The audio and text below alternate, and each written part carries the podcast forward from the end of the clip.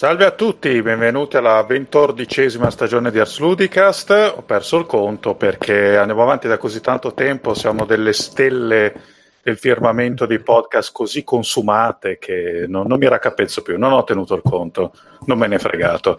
Passiamo alle presentazioni. Simone Tagliaferrio, Pona. Buonasera, buonasera. Buonasera a te, ma non sei stanco di continuare a fare sta cosa? Veramente Personalmente no, perché è sempre straordinario. Ma quanti Ma- anni so che facciamo puntate tutte le settimane? Ah, non so, io stavo per fare la maturità, poi tutto si è perso. A te, Anelli, l'Anelli? Ciao, Anelli. ciao, mi sentite? No, va bene. No, c'è un cane che ha mangiato Vittorio, quindi no? Eh, lo sapevo che andava a finire così. Alessandro Monopoli, Ciao a tutti. salve. Eh, e poi ci sono io, ovviamente, Vittorio Bonzi. Oh, tante puntate, Allora, ma ritmo, iniziamo ritmo, ritmo, eh. Eh sì. Allora, no, direi di partire su.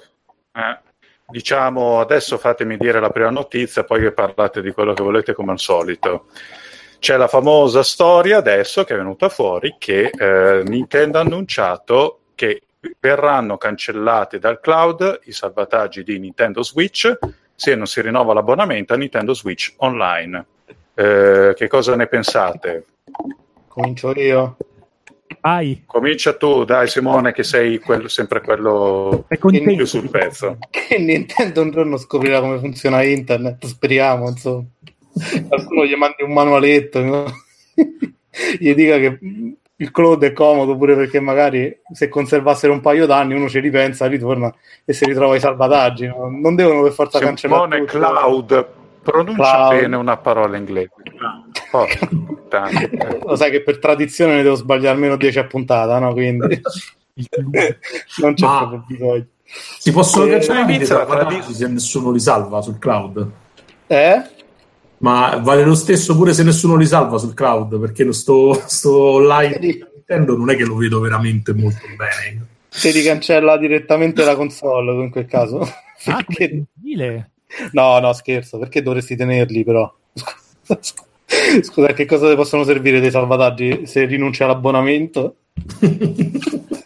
Tipo a giocare, a giocare con lo Switch uguale, tanto i giochi online non ci sono Eh, praticamente. se rinunci all'abbonamento devi ricominciare tutti i tuoi giochi, è giusto così?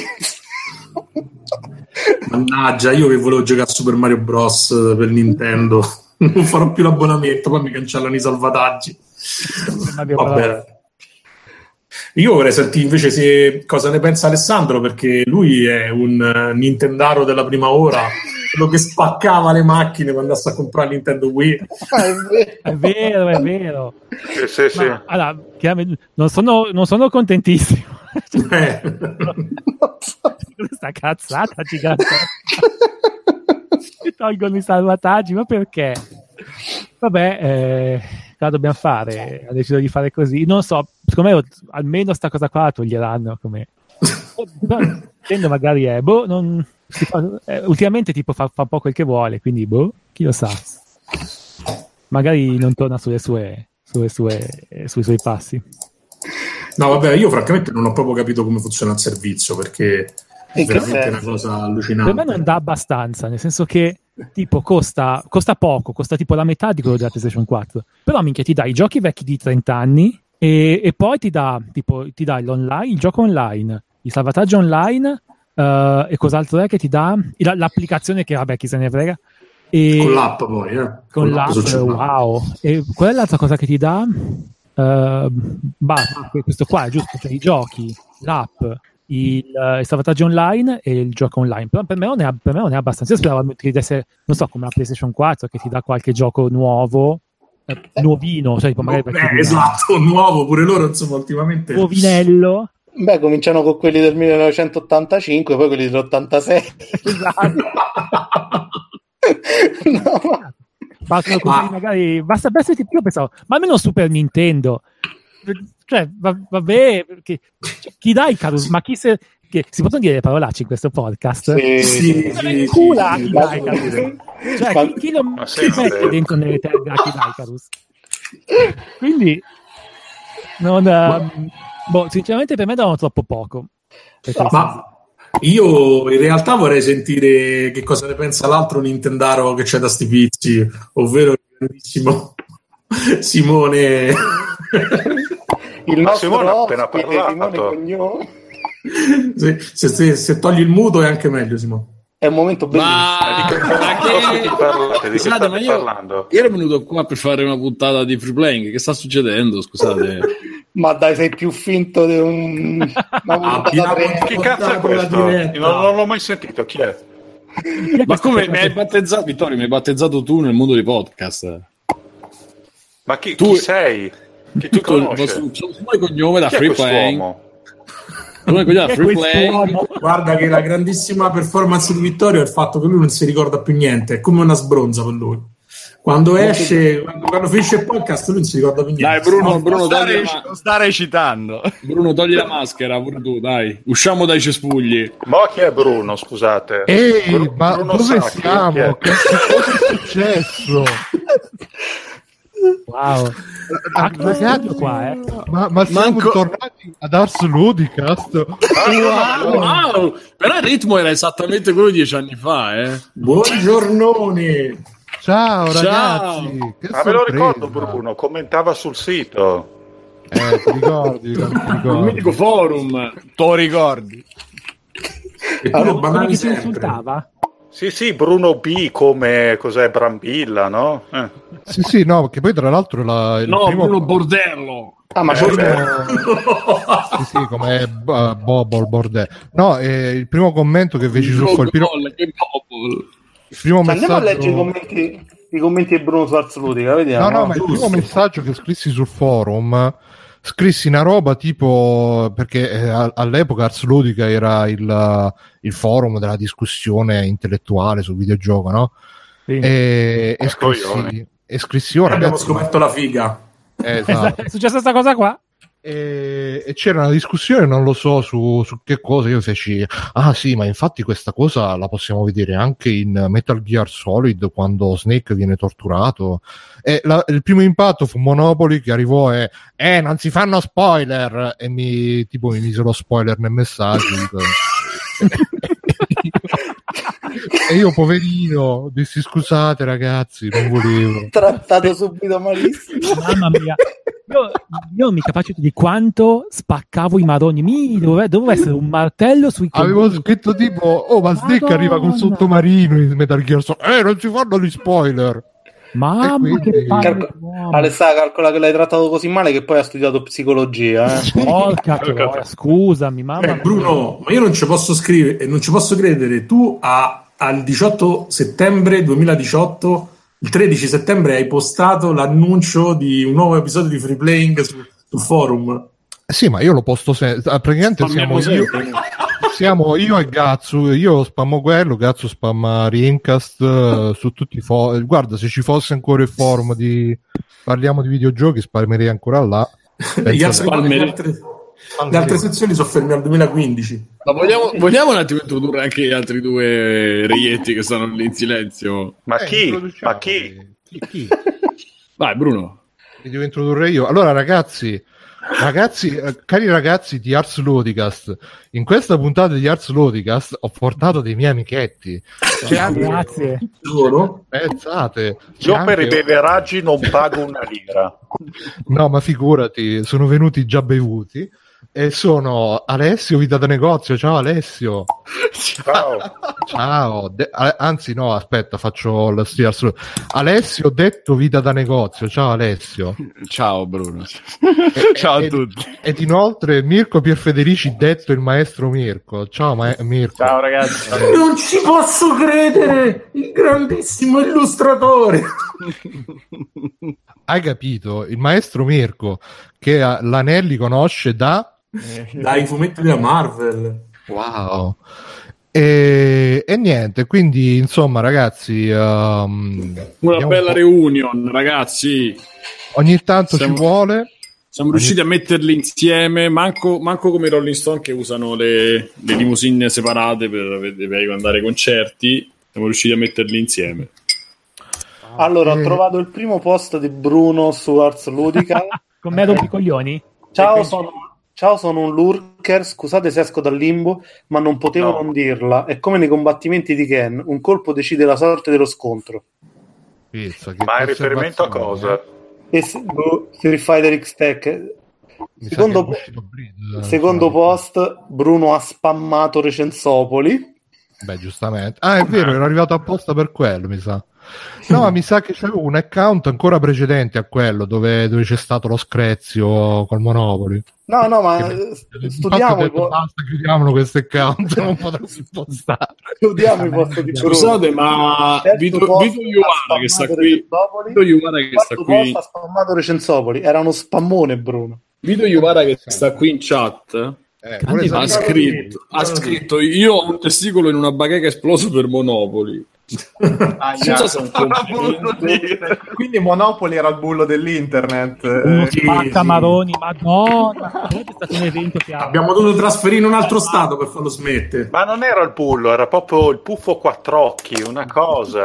Ma credo- Che ma è meglio, che è meglio così. Nel linguaggio di Vito Iovara credo che questo sia un complimentone comunque Sì. C'ha questa passione per, per i eh, testicoli esplosi. per il esplosi, per il clinical, eh, clinic, come si dice. I... Che sono le stesse passioni di Anelli, tra l'altro. Sì, io quello e poi vabbè Best Gore è il mio sito preferito la mattina mi sveglio Best Gore. Best- Best Gore e il meteo.it insieme. in quest'ordine Io io non Gore. distinguono tra l'altro. Quando leggi uno ti pare l'altro. Sì, io aspetta, mi sono confuso cosa sto vedendo. Vabbè, ragazzi, io direi eh, se vogliamo aggiungere anche noi qualcosa su questo coso Nintendo che cancella Ah, i salvataggi. No, io ho una Voglio domanda. sentire Simone Andreozzi che prova in tutti i modi a trovare una giustificazione a questa cosa. No, io però avrei una domanda su Nintendo. Eh. Poi fate un po' come volete. C'è una cosa che mi manca. Io ho realizzato che c'è qualcosa in Nintendo che io non trovo più.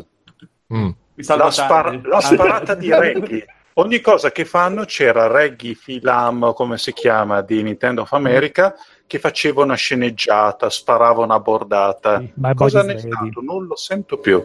Perché pre- guarda, te lo spiego io. Quando è cambiata presidenza dopo la morte di Vata, che c'è stato Con i negri c'è qualche problema. Iva- Ivana. Hanno, eh, tenta- cioè, hanno adottato un uh, profilo più basso con gli altri dirigenti, mettendo davanti persone dirigenti di secondo piano, di secondo livello, ok? Quindi i presidenti non si sono più esposti. Kimishima non, lo- non, uh, non ha mai fatto un direct, a differenza di Vada, che era praticamente il protagonista di tutti i direct. E Reggie è sparito dai direct e è apparso un tipo che mi sembra che si occupa proprio della comunicazione negli Stati Uniti, una cosa del genere. Insomma, comunque, se andate a vedere il direct use, Alle tre eh, c'era però Reggie. partecipa, eh, rilascia pure interviste ogni tanto, eh, però per esempio rilascia interviste con siti come Forbes, come Wall Street, Wall Street Journal, non, non si occupa più, non, come te posso dire, non, non è più in prima linea anche a livello di, di comunicazione. È diventato un presidente più Presidente eh, operaio. istituzionale, più istituzionale, ecco, diciamo così. E con questo presidente, e col presidente Però- Nintendo nuovo che hanno nominato pochi mesi fa, non mi ricordo. Comunque la cosa non è cambiata e prosegue. Invece del cappello, invece del cappello da, del caschetto da um, operaio, lui c'ha la cravatta di Donkey Kong. esatto Ma non è una cosa tipo la Yakuza gli ha sterminato la famiglia, no? Potrebbe, guarda, dopo Wii U potrebbe. Poverino. Gli hanno rubato tutte le banane, quelle cose.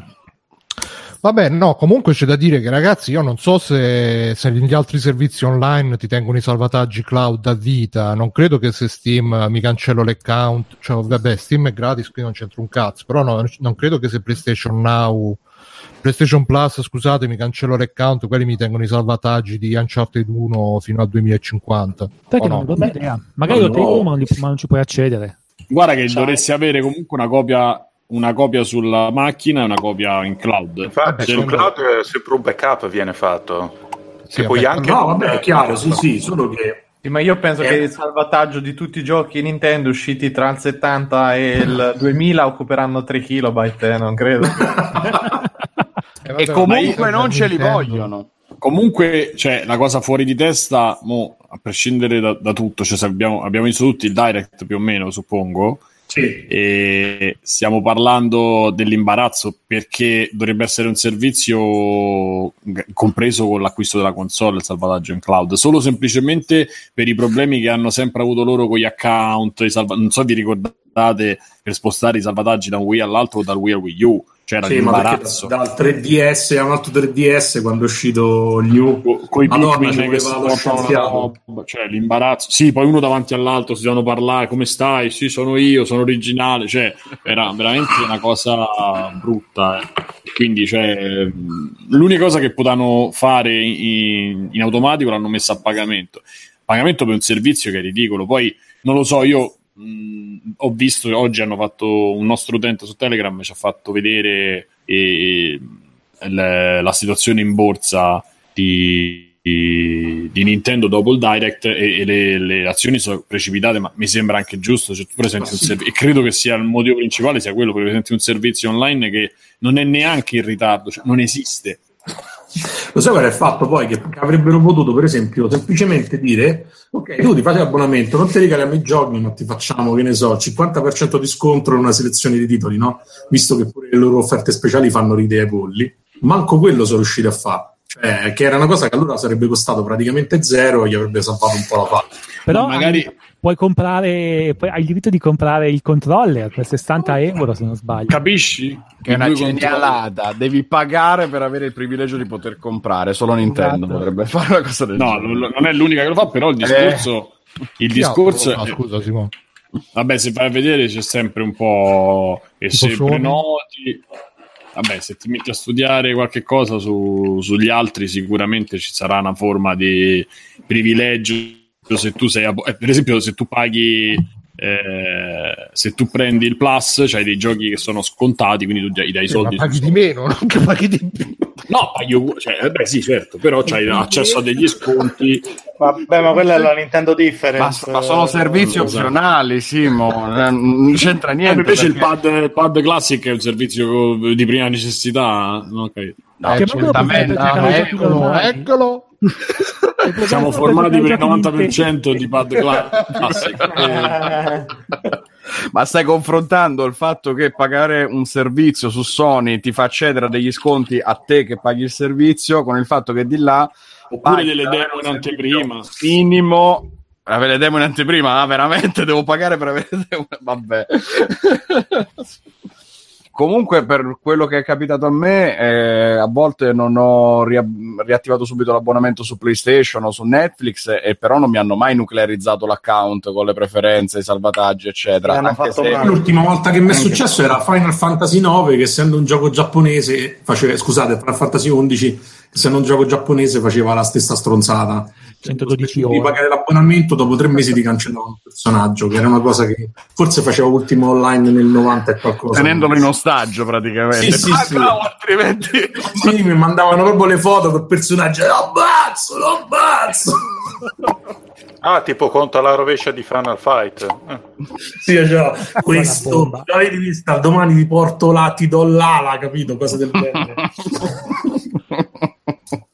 E poi cioè, potevano cavarsela, che ne so, eh, chi, chi si faceva la- l'abbonamento tipo ambassador, davano 20 titoli del NES, potevano, potevano fare un sacco di, di cazzatine che a loro non costavano veramente niente, perché io vorrei sapere chi cazzo si ricompra Solomon Key e se lo gioca su Switch o se lo compra specialmente così, cioè che io do subito i soldi e non so che servizio stai facendo. E con questo comunque alone di mistero che più che mistero è confusione perché non hanno neanche idea loro sul da farsi che, eh, In realtà, spezzando una lancia a favore di Nintendo, lo hanno pure migliorato rispetto all'annuncio iniziale. L'annuncio, l'annuncio Sì, iniziale era 10 titoli per NES e mi sembra che si parlasse già l'epoca di. No, no, no, è gratuiti compresi nell'abbonamento, insomma. e quindi non ci sta Se alle- all'inizio si parlava addirittura che ne davano forse uno al mese o che cosa, adesso a quanto ho capito sono- ce ne saranno 20 tutti disponibili da subito con le funzionalità. ah sono online. disponibili quelli non sono paga- cioè che li puoi comunque comprare tipo cioè No, sono... no, no, quelli sono- sono con l'abbonamento. ok allora, ok, allora E- c'è senso No, allora era come esattamente come dicevo io, ok. Sì, però mese ne vengono Simone, aggiunti? Capisci a me, fino ai 16 bit, prima dei 16 bit i giochi non erano giochi, cioè era roba No, che no, no, tranne poche eccezioni era qualcosa di assolutamente insignificante. Cioè, a, me quello, non- a me quello che fa impazzire è che praticamente la pubblicità del Nintendo Switch Online, dei giochi che vengono regalati con l'abbonamento, ti fa vedere un'immagine di Mario Bros, non Super Mario Bros, Mario Bros, quello in cui c'erano Mario e Luigi. le Luigi, tartarughe che dovevi premi po', Sì, quelli sì, sì. siamo POV. che, che è un gioco carinissimo per carità, però non è che stai lì a... E- Vabbè, io spero metteranno almeno Blaster Master. Ah, quello sarebbe carino. Allora, vediamo un po' se c'ho... Ma in tutto questo, fermi tutti. Qualcuno si era accorto che hanno aperto lo store online di Nintendo? Ah, sì? Ah, lo stavo cercando adesso, ma non lo trovo. Su, su Nintendo.it c'è lo shop per giochi, vestiario, giocattoli collezionabili, tempo, libri. eh. Da tanto merda. tempo, io mo l'ho Sì, da tanto tempo, però se ci fai caso ti vendono, eh, cioè non capisci mai se stai acquistando in digitale o se ti stanno a vendere la copia fisica, perché ci sono entrambe per alcuni titoli. Addirittura, perché sui giochi avevo capito che era solo il digitale. E il bello è che poi tra i collezionabili ci sono tante cose che una volta davano in premio con i punti eh, a chi prendeva tanti giochi Nintendo. Dentro ogni gioco ci stavano dei punti da riscattare, ogni tot potevi prenderci dei premi. E un sacco di roba che vendono adesso sono ex premi praticamente. Bellissimo. Ah, vabbè, però quello lo potrei anche capire. Poi vabbè, non stanno in ordine, per esempio ci vai sopra, eh, escono fuori giochi assurdi, per esempio prima pagina non mi pare ci sia Monster Hunter, per dire. Vabbè, sono proprio... Vabbè, Vabbè, c'è il no, solito non è lo- ordine a cazzo di cane di Nintendo. Nintendo capisci? No. No, non capisci. Purtroppo. non Comunque, capisci. stavo cercando nei vecchi messaggi del forum di Ars Ludicast quella cosa lì del, del colpo solo che decide tutto. Credo che fosse relativa al fatto che nei picchiaduro, quando ti È parte la malissimo, Bruno. No, ma voglio trovarlo que- quella cosa, dobbiamo risolverlo. No, beh, Dai una- Bruno, ti vogliamo bene uguale. eh. comunque è una critica che veniva fatta classicamente a Tekken, quindi Eh sì, che e quando entra la combo... eh. Eh, eh, sei finito, stai là, ti vai a fare caffè. Comunque, Ecc, ecc, ecc. Ragazzi, comunque cercare di shop è l'incubo proprio eh, quintessenziale. Non c'è il modo di filtrare i giochi. Ti appare roba 3DS, Nintendo DS, eh, Switch, tutto mischiato. Che bello! In sole 118 pagine. Esatto. essendo una puntata celebrativa di Ars Ludicast, nella scala BioWare, quanto è interessante questa cosa del cloud, Vittorio? Ma per la Bio era una scala della molestia, quindi 9.5 garantito. Io farei una bella mezz'oretta sui dialoghi ad albero di Mass Effect. Eh. Ho, ho già preparato un po' un, una news sui calzini Eccolo, di l'ho trovato, l'ho trovato. Ma se si parla di Mass Effect ho già preparato l'Imodium, quindi... Aspetta, aspetta che l'ho trovato il messaggio. Eh, e, e questo era un messaggio che avevo scritto no, perché Arsolotica è il forum della discussione intelligente sui videogiochi. Quindi avevo, avevo- avevo- avevo scritto il messaggio free roaming e personaggi persistenti. Pensate che tematica e, e avevo detto Bello Bruno, e poi si è ritrovato a fare free playing con i negri. con- Sì, no, ma aspetta, io, io sono arrivato là. È presente quando arriva tipo quello dal paesino che, che dice: Ah, finalmente sono in città, parlo con le persone intelligenti, tutti mi apprezzeranno finalmente, no? E, e ho scritto. Basta con sta gente di paese esotica, invece in città finalmente esploderò, così, no? E ho scritto. ehm, ho scritto là, mi è venuta in mente una cosa, giocando a Metal Gear c'era una certa persistenza dei personaggi favorita dal codec, nel senso in qualunque momento si potevano contattare i personaggi e a volte ciò aggiungeva dettagli anche gustosi alla storia del gioco, ad esempio nel primo Metal Gear quando, e poi c'è tutta la parte in nero eh, redacted che mi ha, mi censurato il monopolo. E, e poi c'è la risposta del Monopoli che dice Metal Gear non è free roaming, è un gioco atipico, Eh, non è free roaming, e c'è la faccina sorridente, passiva-aggressiva. quindi Hai, hai detto, Madonna, è vero, hai detto la Ah, cazzata delle- che è free roaming. È un gioco atipico poiché ha, ha stento un gioco. Tutto quello che- Eh, tutto quello che succede succede perfettamente in linea con raccontare una storia. Il 100% delle cose che vedi sono alla- allo scopo di raccontare quella storia. Ma comunque non è che ti ha trattato male. Ma eh, non lo so, No, io la potevo darti ricordavo- dentro di più, tipo potrei essere un redattore di. Hai visto? No, beh, Ancora mi tratta male oggi. Vabbè, Bruno, non ti ha nemmeno detto, non sai assolutamente nulla di quello di cui stai parlando, pezzo Sì, di sì, sì. letterato. No, perché... Io ci ho provato a fare un. eh, ho detto sì, ma dicevo giusto per fare un esempio dei personaggi esistono anche al di fuori delle cutscene. E lui dice: Beh, in Dragon Age, anche, anche in Dragon Age, tutti i personaggi fanno altre cose mentre non li vediamo. E c'è la faccina con la linguetta. Come per dire, no, "Hai detto È interessante cazzata." leggere questi messaggi di dieci anni fa. Eh. Per me sì.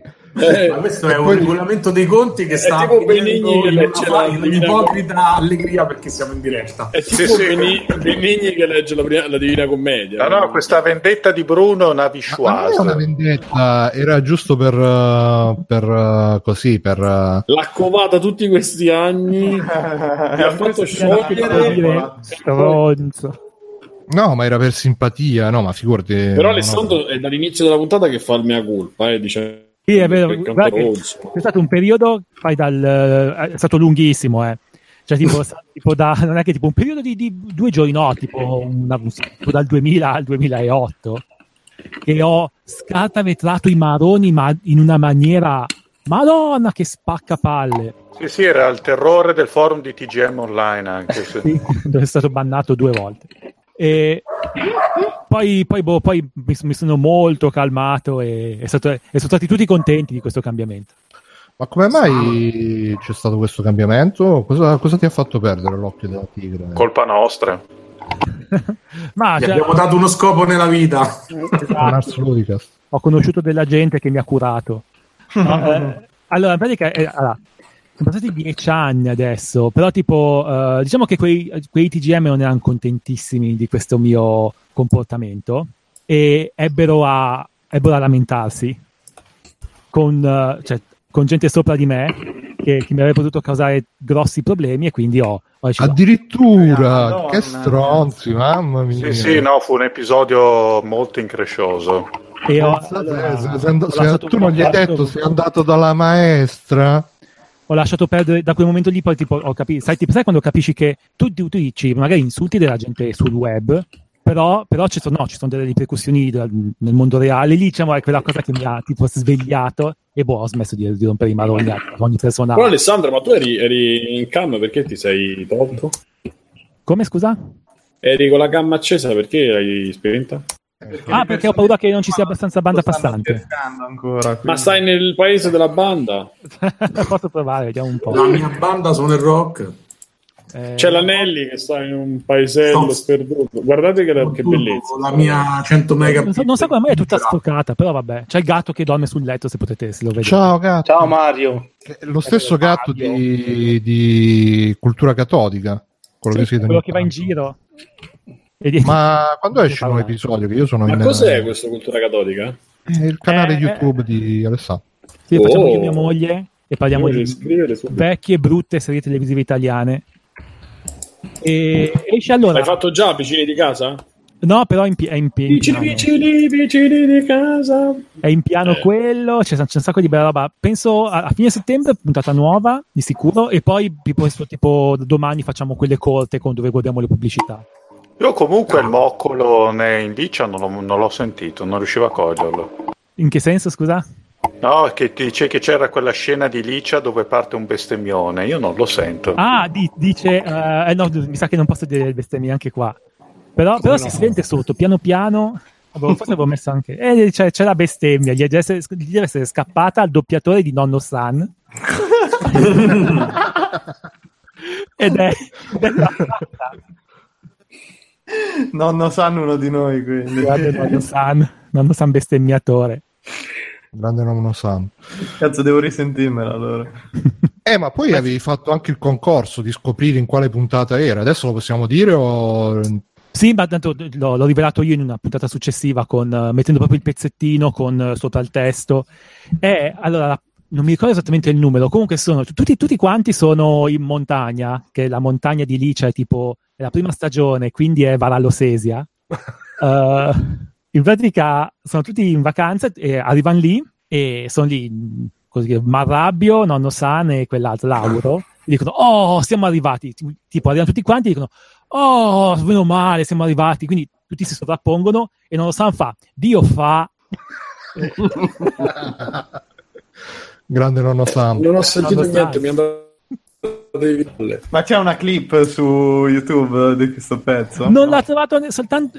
Ah, ok. È chiarissimo. Cioè, as- immagina, io l'ho sentito a caso mentre lo ascoltavo la prima volta, ma ho detto, ma ho sentito forse. Ho uduto? Ho uduto? Poi l'ho ricontrollato e sì, ho uduto. E allora ho. ho- se, se cerchi su cultura cattolica, una delle ultime puntate, proprio parto la puntata dicendo è qui e, e- e lo faccio sentire il pezzettino. Ah, ok. Quindi, Forse, ragazzi, forse la prima o la seconda dei ragazzi della terza C. Bellissimo. No, e io l'avevo già fatto come extra credits, cultura cattolica, ripeto, andatevelo, andatevi a iscrivere che c'è appunto tutto lo speciale su Kiss Me di tutte le, le recensioni di tutte le stagioni di Kiss Me Dicia, le recensioni di tutte le stagioni ragazzi della terza C, poi spot anni 80, è una figata. Mm.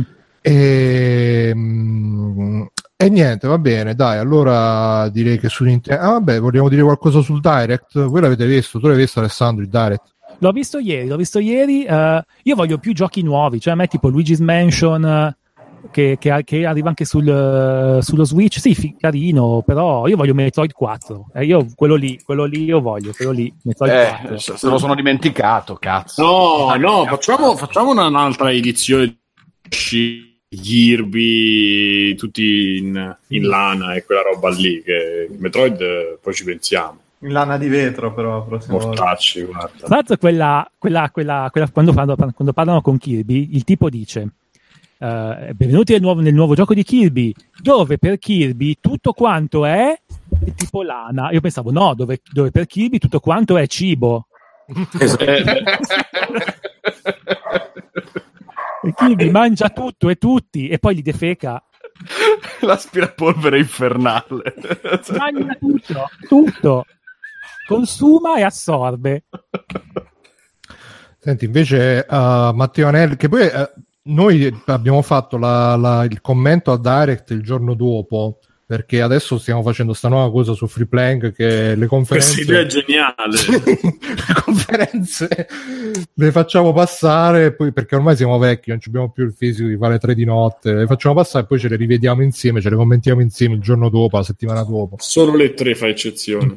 solo le tre perché le tre le tre e, e praticamente eh, il Nintendo Direct che di solito tutti dicono ah che cacata sto Direct questo invece dopo che c'è stata la diretta appunto leggevamo da- noi cercavamo di non, di non leggere niente no, per arrivare vergini al, al commento e, e tutti dicevano in giro ah eh, adesso Nintendo finalmente ha tirato fuori l'artiglieria pesante Nintendo un, un- un Nintendo Direct come questo non si vedeva da anni. È veramente Nintendo che è rinata Nintendo. Eh. E poi, boh, Matteo, a Poi te- ci siamo rotti i coglioni. sì, infatti, quando l'avevo No, visto, vabbè, sostanzialmente so- hanno cioè, annunciato un casino di remake che io continuo a ripetere. Lo Switch, secondo me, è la console perfetta perché non c'è avuto una console dalla, dalla generazione della PlayStation 3 e la Xbox 360.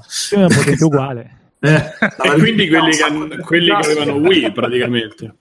Beh, vabbè, però lui cioè, non, non competeva sostanzialmente, quindi The Port... Eh, eh, la battuta è questa, quindi chi aveva Esatto. Wii... eh, E comunque, aspetti, Crystal Chronicles rifatto in HD proprio è il cavallo di battaglia.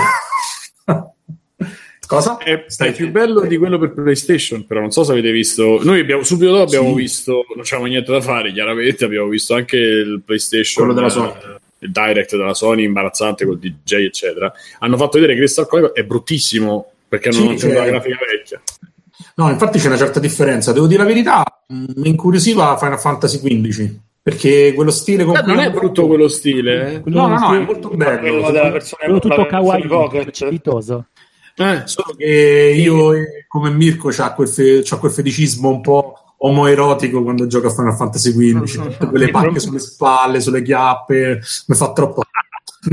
non so se potrebbe essere rispettato. Ma il problema è che la versione- versione artistica. La versione Pocket è proprio facilissima, cioè è una roba è pensata per andare avanti con la storia senza fare niente. non- cioè, No, vabbè, ma c'è anche senso. Se La lo prendi su... oppure un'altra storia? No, è la stessa storia, però se lo prendete su mobile il primo capitolo dovrebbe essere ancora gratuito. Quindi te Mm. lo provi e vedi com'è, se ti piace. se no niente. insomma. Io l'ho provato, ma ha fatto un po'. boh.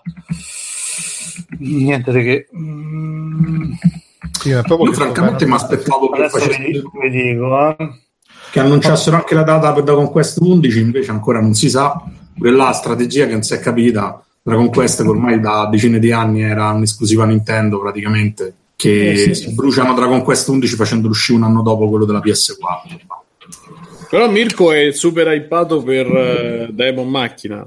No, è Demon Ex Machina. Ma è- mi piacciono i robottoni. Sì, sembra carino, però boh, dall'idea mi sembra un po' ripetitivo forse. Sembra un po' lenti. Sì, sembra un po'. Sì, sì, comunque Ma sì, io parlavo, pa- facevo far parlare un po' Mirko, Matteo. Eh, Sì, sì, scusa. non è un'intervista. Diciamo che eh, se- sembra la versione bella di Anthem, secondo me. la versione divertente di Anthem. Hanno parole pesanti. Eh, Vai, porca Mirko, te troia, giochi a ragazzi. Destiny, che cazzo vedi sui giochi sparatutto fantascientifici? No, no, ma vabbè, almeno cazzo Destiny c'ha un ritmo, Anthem, mamma mia, io de- è partito a bomba, gli ultimi trailer, gli ultimi gameplay sono riusciti ad annoiarmi in una maniera da- da- proprio da, da farmi arrivare di madonna, ma io non c'ho voglia di giocarla a una roba così pallosa, con sto, sta cosa, sto astronavina proprio ah, col crick che si muoveva. non ti piace muoverci con le, muoverti con le scureggette? Sì, è vero, c'ha- Bellissimo. con lo schizzetto d'aria, no, boh, non lo so. Questo qui perlomeno sembra un pelo più un po' più ritmato, dai, per quanto si vede che ovviamente cioè, uno è un, ci avevano speso 100 mi- miliardi, l'altro con 20 euro lo facevano. Però- E poi ci abbiamo visto ci sono gli innesti di Cyberpunk pure in quello e c'è la barba È Cyberpunk. vero, la barba metallica che è quello che tutti vorremmo nel futuro, no? Per grottarti. a barba hipster metallica. Mm. Ehm, io volevo chiedere anche a Vittorio, così facciamo parlare un po' tutti. Vittorio, tu l'hai visto Nintendo Direct? Ti è piaciuto? No, non l'ho visto. No, No, sinceramente, cioè, lo dico, è anche una delle cose per cui non, eh, non sto a fare tanti podcast, non, non mi aggiorno più di tanto. Cioè, gioco co- anche più di prima, ma di guardare ste robe proprio non mi interessa. Ah, Vittorio, ho trovato il tuo sostituto per Pazak. Cioè? Il Sudoku di Mass Effect Andromeda è quasi peggio del Pazak. Eh, ma devo giocare a Mass Effect Andromeda. eh, sì. E va bene, dai, io intanto cioè, mi è venuta questa idea matta, visto che Ars Ludicast era spesso teatro delle- degli interventi di Flame, mi sa che anche è stato ospite, volevo far leggere a Vittorio una delle, perché abbiamo qua un po' di letterine che ci ha scritto Flame eh, nel corso degli anni. Sì, non sono dei lenzuoli, spero. eh. ce le- Come scusa? Flame è uno co- con quel nickname, giusto? Sì, Sì, Non- Federico. Flame, tipo No, no, no. Flame, Ah, Flame. Flame, eh, sempre lui. Flame e consorte c'era pure in puntata, vedi? Sì, infatti noi invitavamo Flame, ma parlava solo la moglie. Sì, sì, è successo pure da noi. E vabbè, la gerarchia familiare che ovviamente si fuori, traduce fuori. in Il trasmissione. matriarcato, insomma. Il Veneto matriarcale, esatto. E quindi, insomma, eh, volevo chiedere a Vittorio se voleva scegliere una. Io eh, farei la prima, che è quella più lunga, però visto che parla di studi di sviluppo, c'è, ma- c'è Alessandro, magari può dire qualcosa di più Ma di- sensato. quella lì che si intitola Quale sarà il prossimo studio a chiudere? Sì, sì, che è relativa tra l'altro a un fatto abbastanza recente di quando è chiuso Visceral, mi pare nel 2010 o qualcosa del genere. Cioè, Va bene, dai. Recentissimo. No, dai? Ci ho messo un po' a capirla. Cioè, forse è recente. Oddio, siamo otto anni fa. Ma Visceral mica ha chiuso tipo un anno fa. Un anno fa. Eh beh, purtroppo noi ormai abbiamo una concezione, sai, quando fai una puntata a settimana, ogni cosa ti sembra contemporaneamente vicinissima e lontanissima, quindi Parli sempre delle stesse cose. sì, e poi anche questa cosa di noi terroni che, ah, sai, ieri andai là e quindi... Ah, è vero. Vabbè, che in realtà non Lo è dico, che è vero, sì, è vero, voi terroni.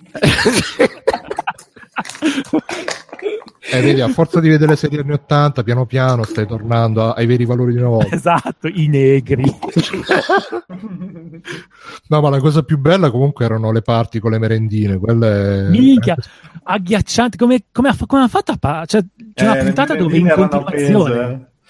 Eh, la Mamma puntata- mia, questo buon D. È davvero buono questo buon D. Dovremmo farlo anche noi. Eh, vai, vai, Vittorio, le- le- leggici, enunciaci. Va bene. Allora, in seguito alla chiusura di Visceral Games e dei meme su EA chiude gli studi che compra, non pensate che questo sia dovuto alla saturazione del bacino d'utenza per quel genere specifico?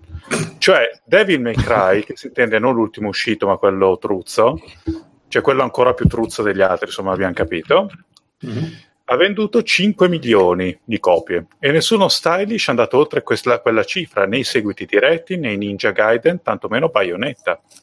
Pretendere che un Dante's Inferno li superi e sia ingenuo che sbagliato. Una Pretendere che ogni Dead Space vendesse più del precedente superando magari la serie di Resident Evil non è chiedere troppo. Quindi lancio il Toto Studio. Quale sarà per voi il prossimo genere che ha già raggiunto la saturazione dell'utenza ma non l'hanno ancora capito quei manager tutto PowerPoint e grafici a torta? Non sono additino io. Eh. E quindi quale sarà il prossimo studio a chiudere? Non è una domanda che riguarda solo EA, anzi personalmente trovo che ci si accanisca, stupidamente solo su di loro e su Konami, vabbè che adesso fa solo i pacinco, Eh, mentre il mercato è pieno di realtà che sbagliando il prossimo gioco rischiano la chiusura e meriterebbero di essere supportate.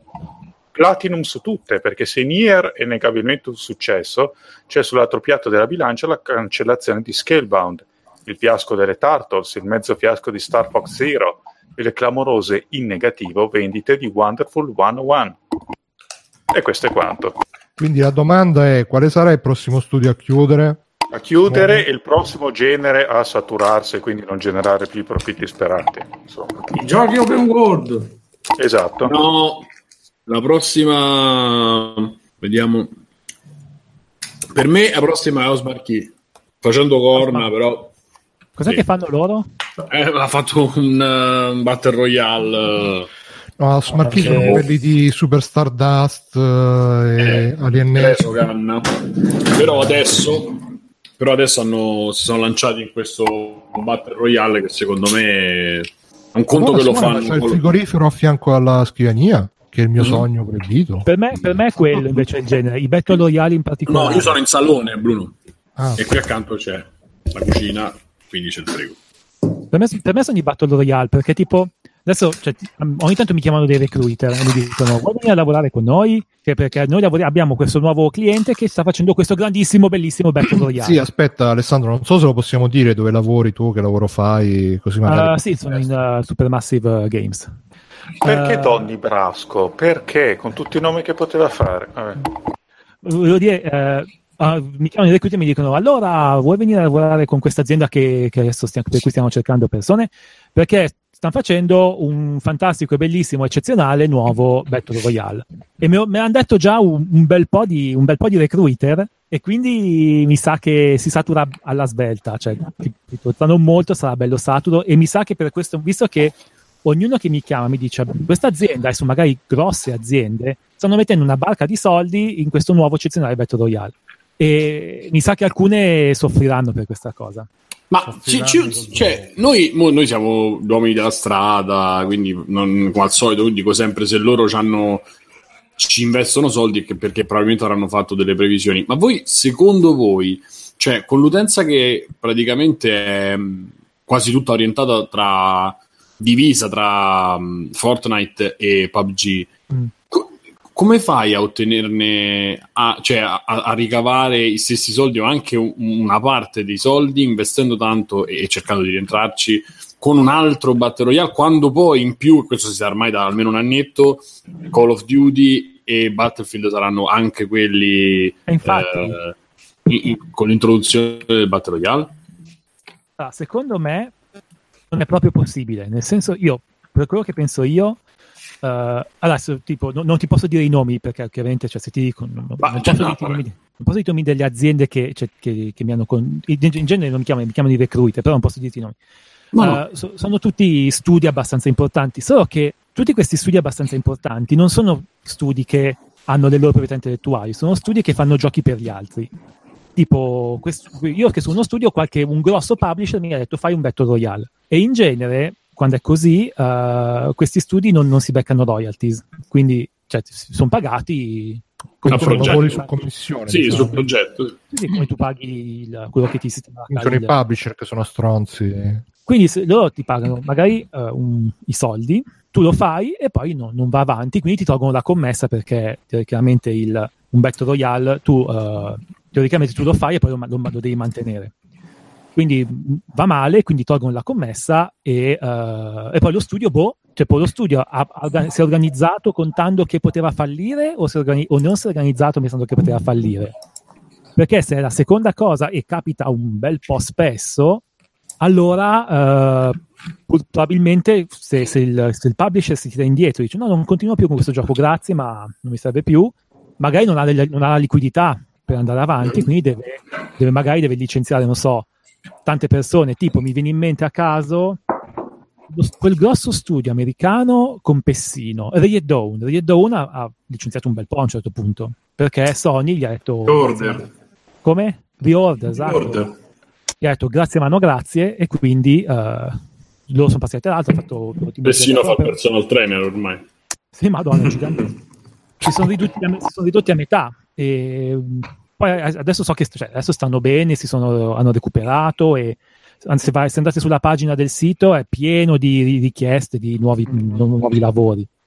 Però, sai, hanno affrontato un brutto periodo, quindi secondo me il Battle Royale passerà attraverso questa cosa qua e un po' di studi soffriranno perché eh, in questo momento un sacco di grossi publisher dicono anch'io, anch'io, anch'io voglio fare il Battle Royale, danno la commessa, però poi magari rischia di affossare lo studio che ha dedicato la commessa. C'è anche da dire che i Battle Royale allo stato delle cose sono diventati dei fenomeni senza un motivo reale comunque.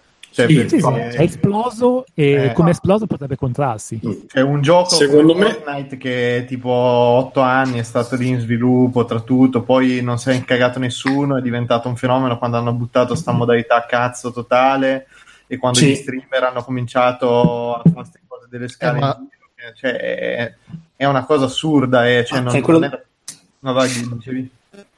No, quello dei Battle Royale comunque non campa dei, dei feature, o dei- cioè è un genere che campa di pubblicità, è un genere che, paradossalmente eh, per essere mantenuto per- al successo non c'ha bisogno eh, che ne so, di qualità particolari, c'ha bisogno di gente che ne parli. Eh. Questo poi è, è il successo dei Battle Royale, nient'altro. Cioè, eh, PUBG va tanto in, in Oriente, Fortnite va più in Occidente perché è free to play. Esatto, e- L'avete provato Black Ops 4?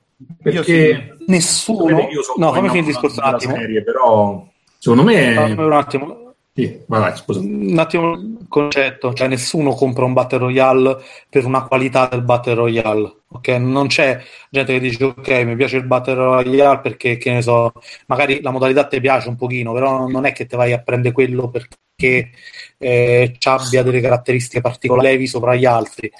Eh, mi ricordo quando è stato lanciato PUBG, era tipo eh, un gioco veramente fatto con gli asset che trovavano, cioè Sì, gli- tantissimi asset ripe- ripetuti, eh, poche texture, Animazioni stock. no, no, quello era quello, era quello di Griffy B che non aveva texture, scusate. No, no, però guarda che pure mh, eh, Player Unknown, i primi, versioni, c'aveva per davvero 10 texture pure lui, eh. Sì. Tutta roba stock presa da... Allora, sì, sì, bellissima, no? Ma poi c'aveva una mappa che era fatta praticamente era ste, imme- eh, ste immense distese di terreno, probabilmente fatto con editor di terreno, con la map e poi ci avevano messo sopra delle casette, non è che c'era un level design fondamentalmente, cioè non No. c'era un discorso, infatti l'avevano fatto pochissime persone in pochissimi giorni, lanciato come alternativa economica a eh, H1Z1 H1 Z- eh, Z1 Ah, sì. che era il gioco precedente a cui aveva lavorato Brennan, si chiama l'autore della modalità Battle Royale, quello che l'ha inventata quella modalità fondamentalmente e lui l'aveva lanciato come sta morendo in povertà, vende l'altro. 200.000 copie lui? Eh, No, lui è ricchissimo. Adesso Ah, no. PUBG eh, vende 50 ha venduto Ah, perché 50 certo, 60 lo- milioni di certo, no, pensavo che l'avesse fatto per un altro gioco e poi l'avessero rubato. No, no, no. Fondamentalmente rubato da solo. Wow. Che era una costola dei survival. Poi oh, eh, so quei giochi là perché vanno sullo streaming. Ma non so se Call of Duty, perché Activision che ha fatto, sapendo come funziona il genere, ha lanciato la beta di Black Ops 4 e ha pagato tantissimi streamer per gioco eh, praticamente 24 ore al giorno e mandarlo prima su Twitch in modo artificiale, cioè tramite oltretutto un concorso per il quale se tu guardi streamer pagati da Activision ti veniva regalato un codice della beta. Quindi loro sanno benissimo che non è un genere che la gente comprerà quello se perché ha delle be- buone qualità, comprerai quello perché ci giocheranno gli streamer e tutti ne parleranno. Sì, vabbè, quello va- Call of Duty l'ha sempre fatto, mo, tranne le ultime due o tre mh, versioni che facevano talmente schifo che neanche hanno provato a promuoverlo. Devo dire, però là l'hanno integrato nel gioco come, a parte no, eh, Black Ops 4 c'ha questa vocazione solo multiplayer che secondo me, eh, che, che ne dica poi Electronic Arts con Battlefield, secondo me un senso ce l'ha, perché ormai le campagne sono ripetitive, sa tutto di già visto, no? È inutile che ci metti dentro che capisci della situazione per fare l'ennesima campagna dove sei il, il super soldato, super spionaggio che risolve il super complotto. E, però devo dire, eh, secondo me lì in quel caso il Battle Royale è stato integrato come una modalità e secondo me un senso ce l'ha. È vero che tanto Black Ops 4 è un reskin del 3 con qualche revisione e quindi c'ha un gameplay che da, da tutti i punti di vista è quasi perfetto per il multiplayer. E secondo me sarà molto ma molto divertente rispetto a quello a cui siamo abituati. Per esempio, a me Fortnite mi piace molto anche l'impostazione che gli hanno dato dal punto di vista della grafica, cioè che è un gioco fresco, originale, molto tutto quanto. rispetto a PUBG da... Sì, però il gameplay è assolutamente Vabbè, abominevole. Cioè, io costruì i muretti Ma Fortnite partivano partivano da un gioco già sviluppato però cioè, Sì, sì, loro esatto. partivano Epic aveva fatto un clone di Minecraft alla fine Sì. il clone di Minecraft stava andando malissimo perché Minecraft era passato di moda e ci ha buttato dentro la modalità Battle Royale da disperata e adesso praticamente nessuno si ricorda che Fortnite era un clone di Minecraft Sì, sì. Sì, ma poi si chiamava si Fortnite. No, si chiamava la Fortnite. modalità Battle Royale che non mi piace. Perché con i Fortnite. zombie, eh, sì, perché proprio era che ti dovevi fare il fortino e contro i zombie resistere di notte contro gli zombie e poi hanno Eh, cambiato sì. tutto. No, ma Sì, c'era anche Cliffy B che col suo fiuto se n'è andato un momento bene. Oh, proprio ieri scriveva su Twitter adesso che mi sono ritirato trovo tantissima soddisfazione nel presentare amici ad altri amici e farli lavorare insieme sta, face- sta provando la carta del veterano influente adesso ma io volevo un commento di Vittorio sulla carriera di Cliffy B. Eh, la carriera di Cliffy B, cosa posso dire? Io non, da quando così tiene questo silenzio, io non ho più uno scopo, non ho più un modo di fare le cose, non ho più... mangio con le mani perché non c'è Cliffy a dirmi di usare le posate, esco dalle La finestre, faccio digitale, tutta rovescia. Tutto. Sì, sì, sono diventato quello che i nativi americani chiamano un uomo strano, quelli che fanno tutta alla rovescia, da quando Cliffy è muto. E infatti non ne vorrei parlare perché è stato qualcosa di, per me di spaventoso. E, insomma, Bruno, vai a cagare che mi fai parlare di Cliffy. Ecco. Ah, grazie. E, niente, io comunque volevo fare questa breve riflessione rispetto ai Battle Royale, ma anche a, a questa cosa del, di Cliffy del- anche lui sì ehm, ehm, rispetto anche al fatto proprio dei publisher che si buttano su queste mode quando ormai le mode sono già scoppiate cioè questo lo volevo chiedere in particolare a Monopoli visto che lui appunto ci lavora approfitto che, che abbiamo qui un professionista. E ovviamente senza niente togliere a tutti gli altri siete tutti bravi ragazzi voglio bene. E, ehm, cioè eh, un publisher dovrebbe saperlo che queste mode durano tot anni e che per fare un gioco ci vogliono comunque tot anni, quindi devi sempre sparare non dove, dove è il bersaglio, ma dove sarà.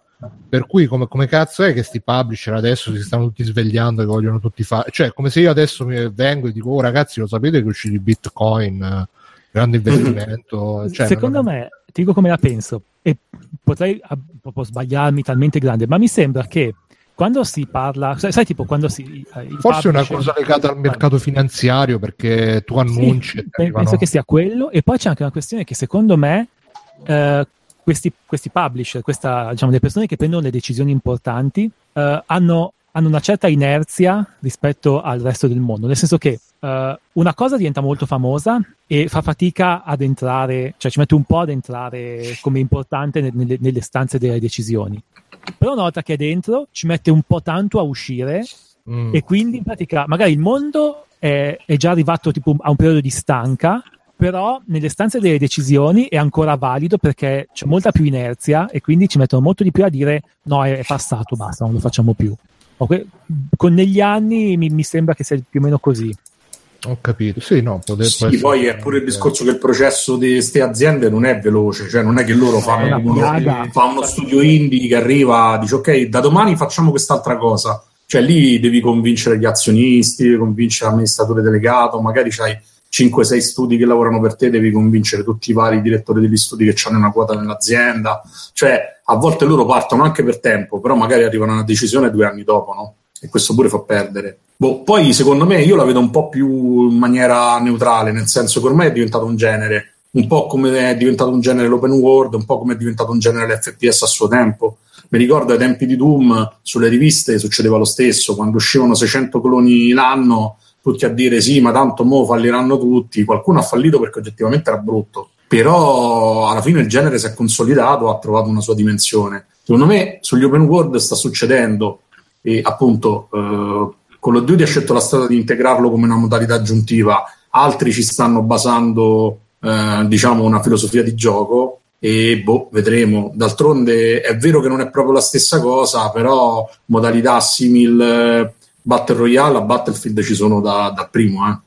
E- erano fatti con i mod, però il Last Man Standing con prima 32, adesso 64, mo fu- pare 128 persone ci sono sempre stati, quindi boh, alla fin fine secondo Vorrei me ricordare a tutti i Mug. Mood. Ah, è vero. Ah, il vecchio sintetizzatore? Eh, magari. No. Magari. Un, bel Mug Voyager.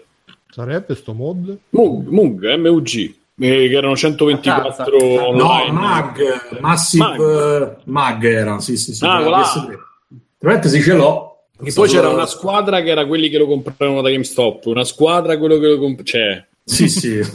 Ma è durato ta- è- per l'epoca è durato tantissimo. Mm, Non era proprio un eh, non era proprio un eh, come si dice eh, un battle royale. no, beh, certo, no, però era Però- un'esperienza massiva online. Sì, poi lì la cosa figa era che No, le ma mappe erano quello di Lord asimmetriche, nel senso che c'era un lato che era facilissimo vincere, dall'altro lato non si vinceva mai, però vabbè.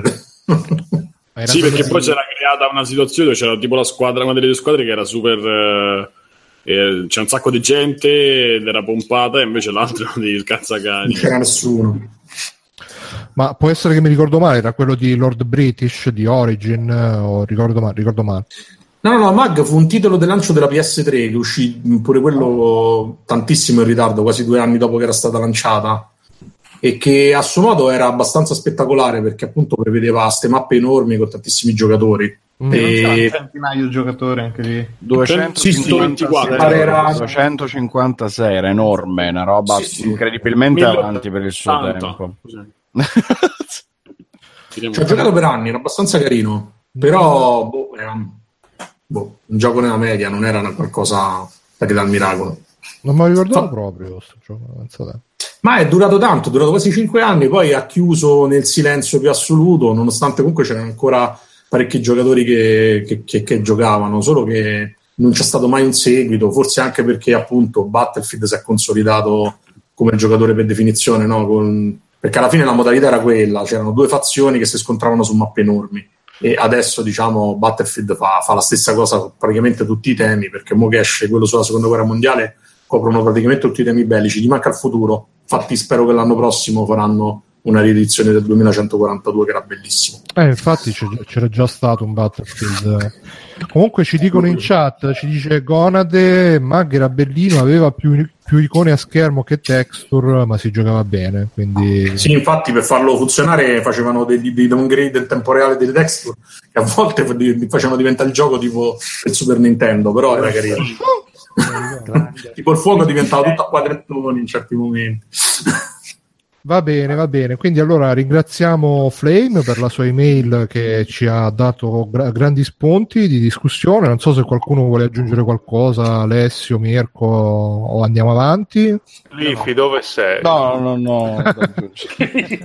A parte unirmi al pianto greco per Cliffy, non ho. Non Che poi, tra l'altro. Cliffy eh, sta per pubblicare, Vittorio, non so se lo sai, la sua autobiografia dove le dirà tutte. Ma chi se ne frega?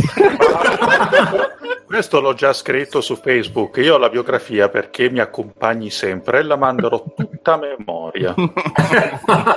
e poi nei momenti di difficoltà dici farò come Cliffy il giorno in cui quella non gliel'ha data mentre È- scendeva dalla Ferrari. Proprio Esatto. come Cliff quando Cliffy doveva, dovette affrontare quella durissima prova. Sì, sto studiando tutte le mnemotecniche per essere ben sicuro di mandare la memoria parola di, man- di parola. mandarla in cloud. Sta facendo una parabola simile a quella di Romero, quindi magari tra un po' ci avremo anche il saluto di Cliffy B in puntata, ragazzi, restate sintonizzati. Ragazzi, però la, la notizia è che Romero ancora campa, cioè quello non lavora da, da- da 30 anni eppure ancora campa. Beh, lavora la moglie, però. Vabbè, come Righeira, no? Eh, aspetta, però, che ci dobbiamo leggere doppi sensi in questa frase. Eh, eh, eh, eh. No, è vero, lavora la moglie. Brenda Romero è attivissima. È lui che non lavora più, non fa quasi più niente praticamente. Però lei. Tipo quando torna a casa la sera, quanto hai fatto oggi? Comunque se, non è stato, comunque, se non è stato stupido con le royalty di Doom, ci avrà fatto. eh, può, può andare tranquillamente. avanti finché vive. Ma Eh. scusate, fanno le remake di tutto, edizioni HD di tutto. Un bel Dai Katana che si riesce a finire? Ah, infatti, anch'io vorrei. La versione per, per Nintendo 64 che è un pochino ingiocabile. No, poi- Un po' ma, Ma c'è un la gioco più, più potente di sempre. Oh. Va Aspetta, com'era, bene. la, com'era la pubblicità? Aspetta, dammi dico- dai Katana? Aspetta, Eh, Romero ti farà la sua puttanella, una cosa del No, genere. no, Romero will, will make you suck your uh, his dick. No, Cioè, non è così. John Make you Romero your sta bitch. about to make you make your bitch. His bitch. Ti sta per far diventare la tua puttana. Sì, sì, sì. Eh, io me la ricordavo un po' più. un po' it più-. Un po' più potente. Sì. quello, quello che non ha specificato è che poi ha la sensazione di avergli dato il culo quando giochi. Vabbè, però io non lo so, nutro simpatia Eh, è un infinita. bravo per ragazzo alla fine. Anche Griffy B. Comunque, Me- meglio, meglio di come è finito Carmack a farsi comandare da Zuckerberg. Cioè. Beh, no, ma Carmack alla fine fa che cazzo vuole lui. Cioè, sì. Car- Ovvero niente, penso. No, ma lui sì, così fa, va- se vedi su Twitter, oh ragazzi, l'altro giorno ho provato a lanciare un razzo, mi è esploso a mezz'aria, però adesso guardate queste car- Cioè, lui è tipo il giovane Sheldon della... Basta, basta. Sheldon. vecchio Sheldon. Fortuna Dai, tanto mo finisce, sì, Simone, dai, ci sei arrivato. Hai, hai... sei sopravvissuto anche a, a Big Bang Theory. Eh, ma ora c'è il giovane Sheldon. No, ma credo che, che chiudono anche quello, boh. Ma dai, che cagata, no? Non credo che abbia fatto tutto questo successo. Comunque, ragazzi, no, siamo arrivati... bellissimo. Ah sì, ma stupendo. Siamo arrivati... credo- Comunque volevo dire una cosa Vai. brutta, che l'altro giorno era dove lavoro, c'era Italia 1 e ci stava, e a un paio di battute ho riso.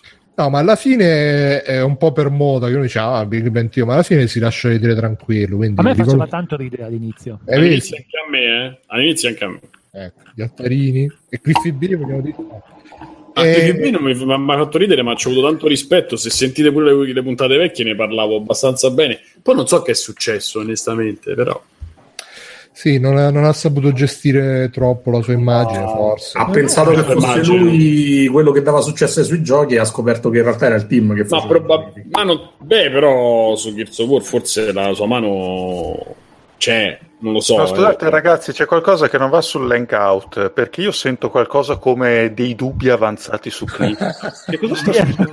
Deve essere qualche problema nella trasmissione che modifica quello che mi hai detto. in tempo reale poi queste sono le AIA di ciao reddito di cittadinanza su Twitch dicevo eh, è passato quasi credo quant'è un'ora e mezza da quando è iniziata la puntata quindi è l'ora di dare i contatti di, di Ars Ludica andate su arsludica.org il sito per la discussione intelligente sui videogiochi e anche sul forum dove verrete C'è anche una pagina Facebook, quindi anche la pagina Facebook, questi nuovi social network, eh, non, non ci lasciamo sfuggire niente da, internet. e c'è il forum dove potete discutere con, con altre persone eh, di livello e potete anche ritrovare i vecchi messaggi, le, le vecchie, i vecchi rancori.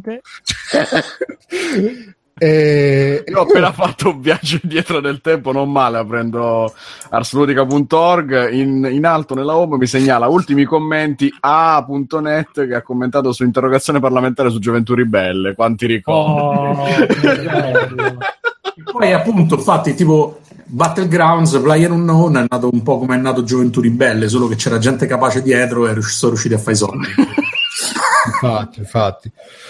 Ehm, E anche, spero che anche i Fratelli d'Italia nasca un po' poi Gioventù Ribelle. Ma vabbè. Va bene, e poi oh, dopo che si è andati su Assolutica, se volete passate anche da Freeplaying, www.freeplaying.it, eh, come al solito, se ci volete supportare Patreon, PayPal, oppure gli acquisti su Amazon, ragazzi, fo- fo- finanziate queste multinazionali, però finanziatele con il nostro link, così ci finanziate pure a noi. E io avevo anche segnato due o tre robe da dire, eh, se riesco a ritrovare la, la scaletta enorme, eccola qua. Allora, ragazzi, eh, ultimamente sto dicendo spesso sul gruppo Facebook eh, facciamo meno off topic, però mh, forse l'ho, ho insistito troppo. Quindi ogni tanto ci stanno, perché sennò poi diventa, ah, hai visto quello che ha scritto? Eh, diventa tipo mh, tipo i forum delle pancine. un po' sì, eh. No, grandissimo. Io le- seguo il dis- distruggere tantissimo. ecco. Io non lo sopporto. Parlavamo di, di, di- Nemmeno di io. quanto sono belli gli off topic, giusto? Come scusa? Parlavamo di quanto sono belli gli off topic, giusto? Eh, sì, ma- Più o meno, dai. Però il signor Distruggere è una merda. No, il signor Distruggere... eh, Occhio non- a non toccare i parenti, attenzione. anche Aia. Aia. Sì, che abita tipo abita sopra i carabinieri, quindi basta che basta che cala il cestino Mare-. Maresciallo, cioè qui c'è un'altra denuncia. Ragazzi, io vi saluto che vado a dormire. Ciao Simone, Ciao buonanotte. Simone, Ciao, buonanotte. Simone. Wow. Grazie di Sognerò- essere stati con noi. Sognerò Cliffy qui per voi. Simone, Simone, mi fai solo una- un piacere personale. Mi dici una volta bug? Bug, bug. C'è un bug.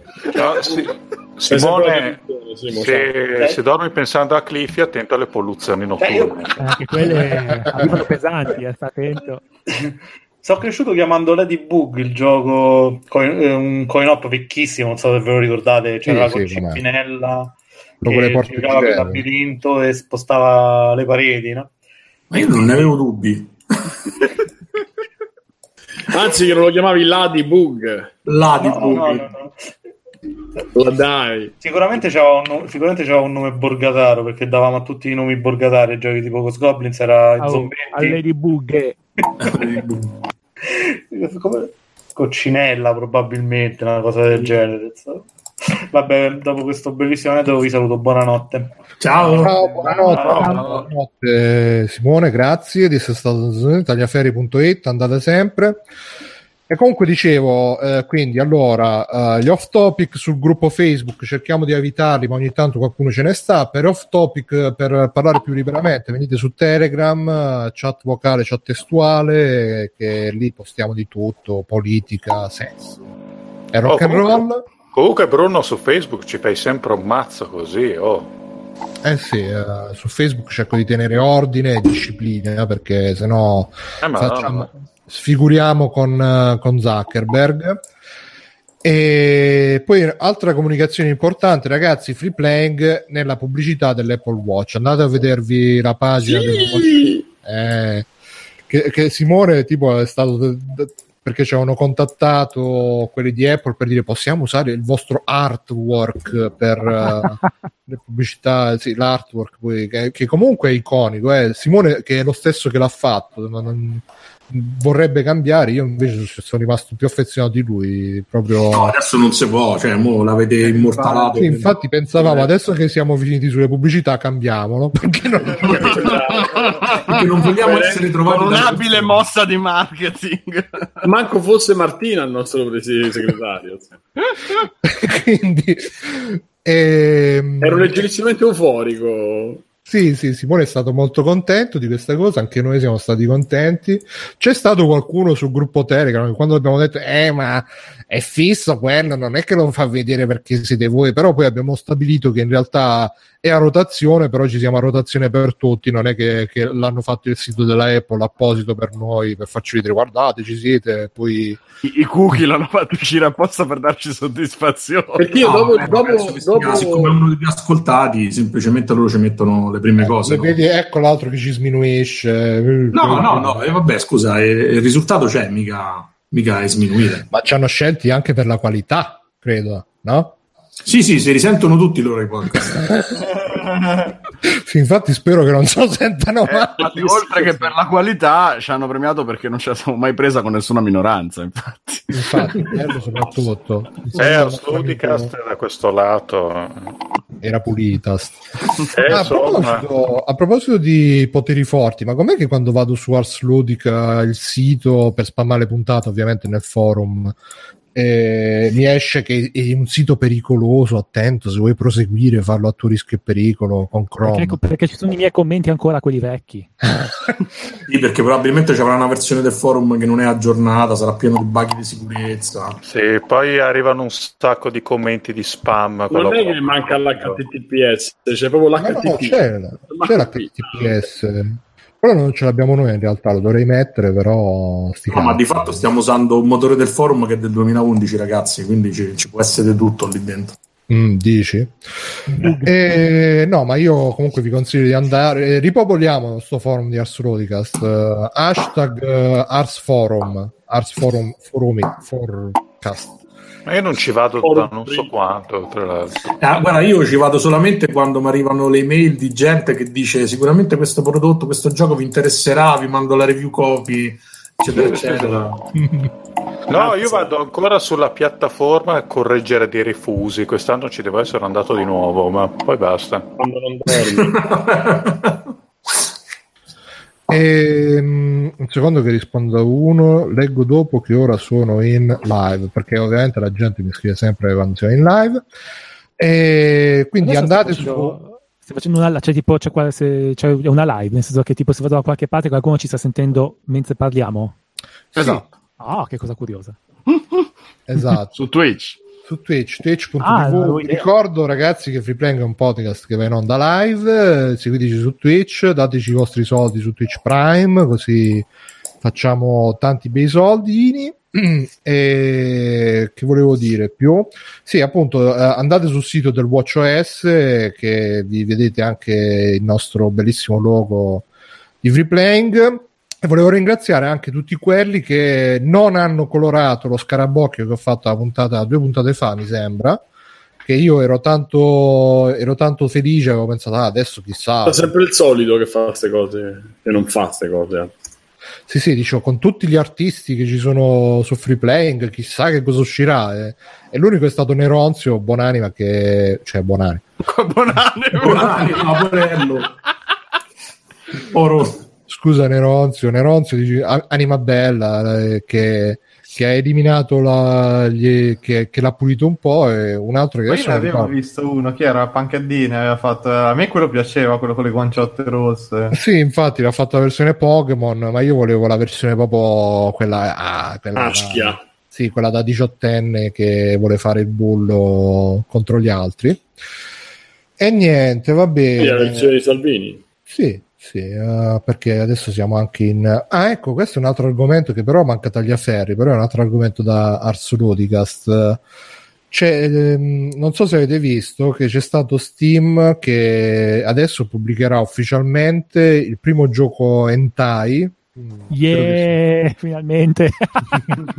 Era Credo che ora. sia una visual novel eh, e per la prima perché comunque già ce ne stanno un sacco di, di giochi solo che sono censurati e poi vai sul forum puntualmente ragazzi se volete la versione non censurata andate qua e qua e quindi era un po' una foglia di figo La remastered eh, di Virtual Inseminator, speriamo, guarda. speriamo sì. E, mm, e quindi eh, sarà il primo, il primo esempio di gioco proprio esplicitamente vietato ai minori 18 che verrà pubblicato senza censure senza niente Poi qua c'è questo post del nostro amico Marco Valle che sul suo blog ha detto eh vabbè però già negli anni 80 c'era Gas Panic, c'erano Poker Ladies, qua la gente si stupisce, non capisce un cazzo, vaffanculo. Ah, Tra l'altro, non Eh. voglio dire, ma c'è un, c'è un canale che seguivo che si chiama Sala Giochi 80, che è un- uno che fa tipo le live, gioca i giochi vec- vecchissimi ogni 80 e 90 su, su Twitch. Non E prima però giocava su YouTube, ma su YouTube in pratica ha giocato a Gals Panic, boh, e qualcuno l'ha segnalato e gli hanno chiuso il canale. Eh, Sì, sì. beh. Bello. Ha detto, Eh, perché- Gals Panic, madonna. Eh, vabbè, ma lo sai che per queste cose sono abbastanza... Angeli. Eh sì, abbastanza bigotti sui social network. Ah, ma c'è ancora se la giochi 1980. Forse l'ha Sì, sì, riaperta. no, c'è, c'è il canale, adesso magari c'è ancora però fare tutte le live su, su Twitch. Eh, che pure su Twitch mi sa che tipo c'era Froze eh, che giocava a Super Stuprator. con- Wow. uno di quelli super che, che tu... Com'è il gameplay di quel che gioco? No, uno di quelli con la realtà virtuale che però c'è la, la, la, la- la donna di servizio giapponese che ovviamente ha padrone ma posso pulirle qua e tu devi... no? No, ma io ho una domanda su questa cosa, molto ingenua, Eh. perché non so niente. Cioè, io quello che a me... Ma sei in no, motorino? Sì. No, c'ho il, scusate, il ventilatorino. È il vibratore che quando se lo pianta fisso nel culo non fa rumore, invece adesso gli è un po' spingito trrr, sulla sedia. Ma l'anelli è proprio... Eh, Mazza. Scurrile. Mamma mia. Non le manda a per- dire, eh, ma No, proprio- no. Sono sì. lui e Sgarbi, sì, sì. Sì, sì, sì, sono, sono addiso al muro perché mi ha proprio steso. Eh, no, comunque, dicevo molto banalmente, io ho sempre pensato che non vendessero i giochi hentai o porno così per la questione che ci sono gli acquirenti minori, di minore età. Eh. Perché poi vabbè, c'è anche la cosa che metti la data che, non, eh, che, ov- che ovviamente non funziona. Eh, cioè, mi chiedo, se- io ho sempre pensato ci fosse un problema proprio a livello legislativo. Mi chiedo, c'è uno, due, come fanno? Perché se non lo fanno inizieranno ad avere casini molto presto, a impedire perlomeno ai minorenni di acquistare questi titoli. Ma io penso che sia sugli EULA che devi essere maggiorenne per avere Steam, credo. Sì. Eh, Sì. loro si tutelano credito, eh. Loro si tutelano così, credo. E, e penso che la scelta sia stata politica in questi anni più che legale, perché comunque quella cosa della data tu dici "Mm, non funziona e ci sta. Però alla fine è una tua, lo sai, adesso le tue certificazioni vanno di moda e quindi Sì, sì. Cioè, ma anch'io voglio dire, ce l'ha, mi chiede la data, sono sempre nato il capodanno del 1920, cioè nessuno la Eh sì, mette. sì, pure. Sì, sì, però a livello poi legale, se un avvocato va a vedere, tu hai dichiarato questa cosa, quindi hai dichiarato il falso, per cui il problema è tuo. Credo che sia mh, regolato- regolamentato così, poi non lo so. Sì, ma poi mh, qua ci dicono appunto il, il fatto che su Steam i minorenni, su, su Twitch ci dicono su Steam i minorenni non potrebbero fare acquisti almeno con carte di credito, quindi da quel punto Ah. di vista forse la posso... Certo però sì, è principalmente una questione di immagine perché... Oddio, già Steam adesso come sta lo store eh, che, che ti trovi fianco a fianco Black Ops 4 e poi Super Platform 5 mh, è, è super saturato. Poi se ci mettono pure i pornazzi, mh, boh. Alla fine. forse sarebbe stato meglio fare uno store alternativo con eh, sempre che facesse capo a Steam. No, No, perché forse dovrebbero fare i canali curati pure, no? Tipo per generi o per eh, appunto per nicchie. No, ma magari fanno l'interfaccia virtuale che Steam no, c'ha sta cosa che se c'hai il visore di realtà virtuale puoi, puoi usarlo tipo Minority Report eh, e possono fare interfaccia personalizzata con la tendina, con la cameretta con la tendina per entrare nella, nella zona. tipo Sì, videoteca. sembra che stai andando nella videoteca. Che bella, Esatto. Eh, ma lo ricordi ricordi? Che bello che era quando andavi là tutto con, con fare disinvolto. Vabbè, vediamo un po' che cosa c'è qua. Ci Però hai visto, loro già, già hanno l'hub per i software e per gli hardware, potrebbero fare quello per i contenuti per adulto e per i video, no? I contenuti per adulti. Che tra l'altro poi Steam c'ha quella, inter- quella piattaforma video che ci stanno pure cose interessanti. Ma cazzo, ma falla un'app che ti puoi vedere i video su, su tablet, su cellulare. Cioè, devo, Mm. devo stare nel 2018 azzeccato al PC per vedermi i video. Vogliono pure vendere i film. ma Che cazzo di film vuoi vendere? E così va bene. Poi vediamo un po'. C'è qualcuno che ha qualche extra credits da fare? Così cominciamo a. a Ce lo vogliamo buttare su Bojack? Vogliamo buttarci su Bojack. Voi chi l'ha visto qua? Io, Io nemmeno una puntata. Io ho Mai. visto, le, le- ho visto tre stagioni e mezzo. Ok, quindi siamo alla quinta. E... Sì, dai, per me possiamo fare un po' di tavola rotto. Che vuoi, vuoi partire tu, Simone, che hai visto la prima metà? Ma, allora, io ho visto prime sei puntate. La cosa che mi ha mh, eh, colpito in positivo è quella che eh, sembrerebbe che la scrittura rimane comunque di, di fattura, insomma, mediamente alta per quello che è prodotto. Diciamo, dopo cinque stagioni è come se avessero ancora qualcosa da dire. Ehm, rimane con dei temi alti, però eh, riesce a fare questo alto e basso quasi, quasi continuamente perché se magari si sta trattando un tema delicato nel frattempo ci sta che ne so sullo sfondo l'ape, l'ape operaia che sistema i, i mobili ci sta la cicogna che è la direttrice del, eh, del centro per adozioni eh, la, la giraffa in aeroporto con cinque cosi per la cervicale, cinque cuscini per la cervicale, tutte queste trovate. Oppure, non so se avete Sì, visto, fa molte battute sullo sfondo. A volte proprio ti devi fermare per vedere tutte. a un certo punto ci sta la, la mantide religiosa che fa la mignotta e c'ha mette Ah, il sale sì, sopra la il testa, sale sulla testa del tizio, bellissimo. che è stupendo. E... quella cosa non l'ho capito. Perché, Perché la, man- la femmina della mantide si mangia la testa, taglia la testa e si mangia Ah, dopo che si è accoppiata, no? E, e quindi ci sono tutte queste cose che sono strepitose e rimangono. Poi questa cosa degli animali antropomorfi che hanno le reazioni, cioè Peanut Butter quando è contento e tira fuori la coda, se- la lingua, queste cose sono strepitose.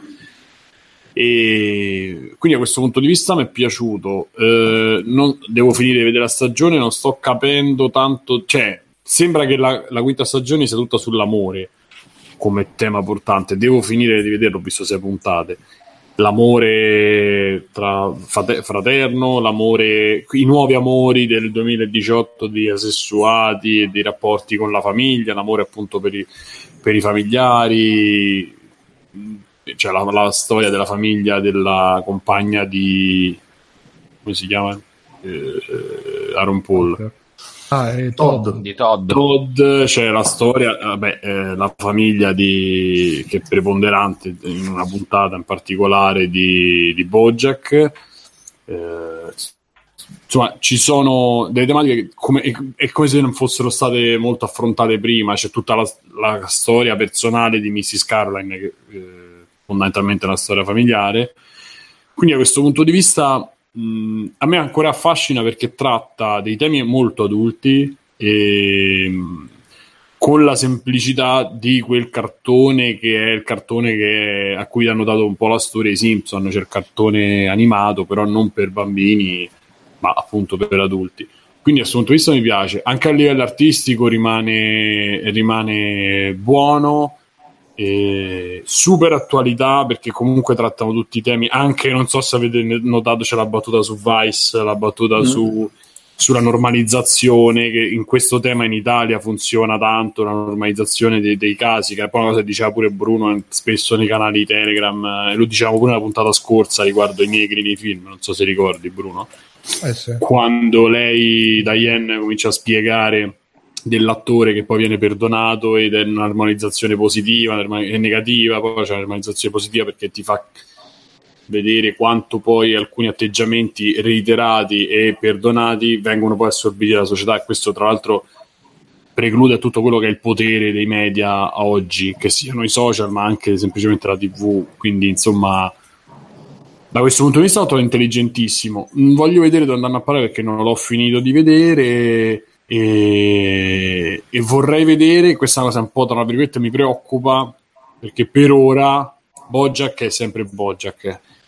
E un po' mi ha rotto il cazzo perché poi c'ha dei, spi- dei picchi in alto come la sesta puntata che è adesso è da più parti sto sentendo che se ne parla come quarto potere secondo me non ha quella, non ha quella forza però è scritta veramente eh, bene ed ha un crescendo cioè comunque è un esercizio di stile non indifferente in ogni stagione ci mettono la puntata, diciamo che svirgola un po', pure la stagione precedente, quella La sott'acqua, eh, quindi rimane comunque sempre che spunta di più nel, in tutta... Alla fine la, la- la- eh, la struttura è sempre quella della serie, però ogni, ogni stagione riescono a dare una, una variazione sul tema diversa e riescono comunque la scrittura è sempre molto, molto profonda, i temi sono sempre affrontati con molta intelligenza. È comunque una, una serie che ti fa ragionare, ti fa pensare e, e continua a rimanere così.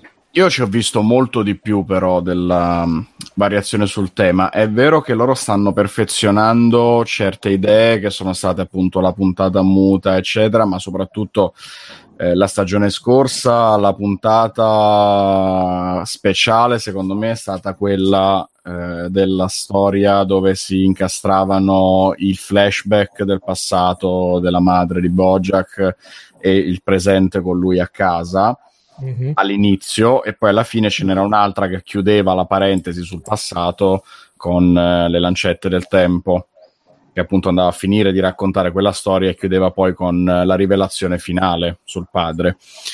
Nella quinta stagione, secondo me, loro hanno perfezionato molto questa cosa perché la usano in più occasioni, appunto la puntata su Princess Caroline che racconta il suo passato per noi spettatori, perché poi eh, i personaggi della serie praticamente sanno poco di, di Princess Caroline da giovanissima, da diciottenne, eccetera, la sappiamo noi questa storia, non loro. Eh, e ci gioca tanto. La, la quinta serie di, di Bojack eh, sfonda più volte la quarta parete senza, cioè, con, con gentilezza, mandando semplicemente ogni tanto una stoccata come a dire lo sappiamo che lo sapete che siamo una serie e ce ne rendiamo conto e ne parliamo anche con voi. Cioè, ci sono certe frecciatine sul fatto delle aspettative che uno si fa nei confronti della serie, lo sceneggiatore a fine episodio che gli dice questa sarà una serie televisiva, sarà un anno televisivo grandioso. Mm. Eh, così come altre piccole chicche che sono disseminate. Ecco, quello a me non ha fatto impazzire reiterate. All'inizio dicevo cazzo che bello, te la preparano e poi dopo a un certo punto... Ma dipende secondo me dall'aspettativa con cui te la vivi, Simo, nel senso io ho amato moltissimo questa stagione, l'ho trovata effettivamente forse la migliore in assoluto finora addirittura, perché ci sono tante cose che sembrano veramente il perfezionamento di quello che loro hanno iniziato a fare anni fa. Eh, Bojack dalla prima stagione ci ha raccontato prima il ehm, presente di un attore televisivo fallito che poi non ha più azzeccato nient'altro, il suo improvviso ritorno alle ribalte, nella seconda stagione c'era il film. La terza stagione è stata quella proprio della caduta a picco con la corsa per gli Oscar, ma anche la sua caduta totale, umana, perché è stata quella dove ha vissuto le cose peggiori, eh, dove ci sono state anche le morti peggiori, probabilmente nel senso quelle che più l'hanno segnato. Tant'è che nella quarta stagione vediamo un tentativo di riscatto e eh, c'è stato il fatto che hanno specchiato i due finali tra terza e quarta. In una finiva male per tutti tranne per lui e nell'altra finiva bene per tutti tranne per lui.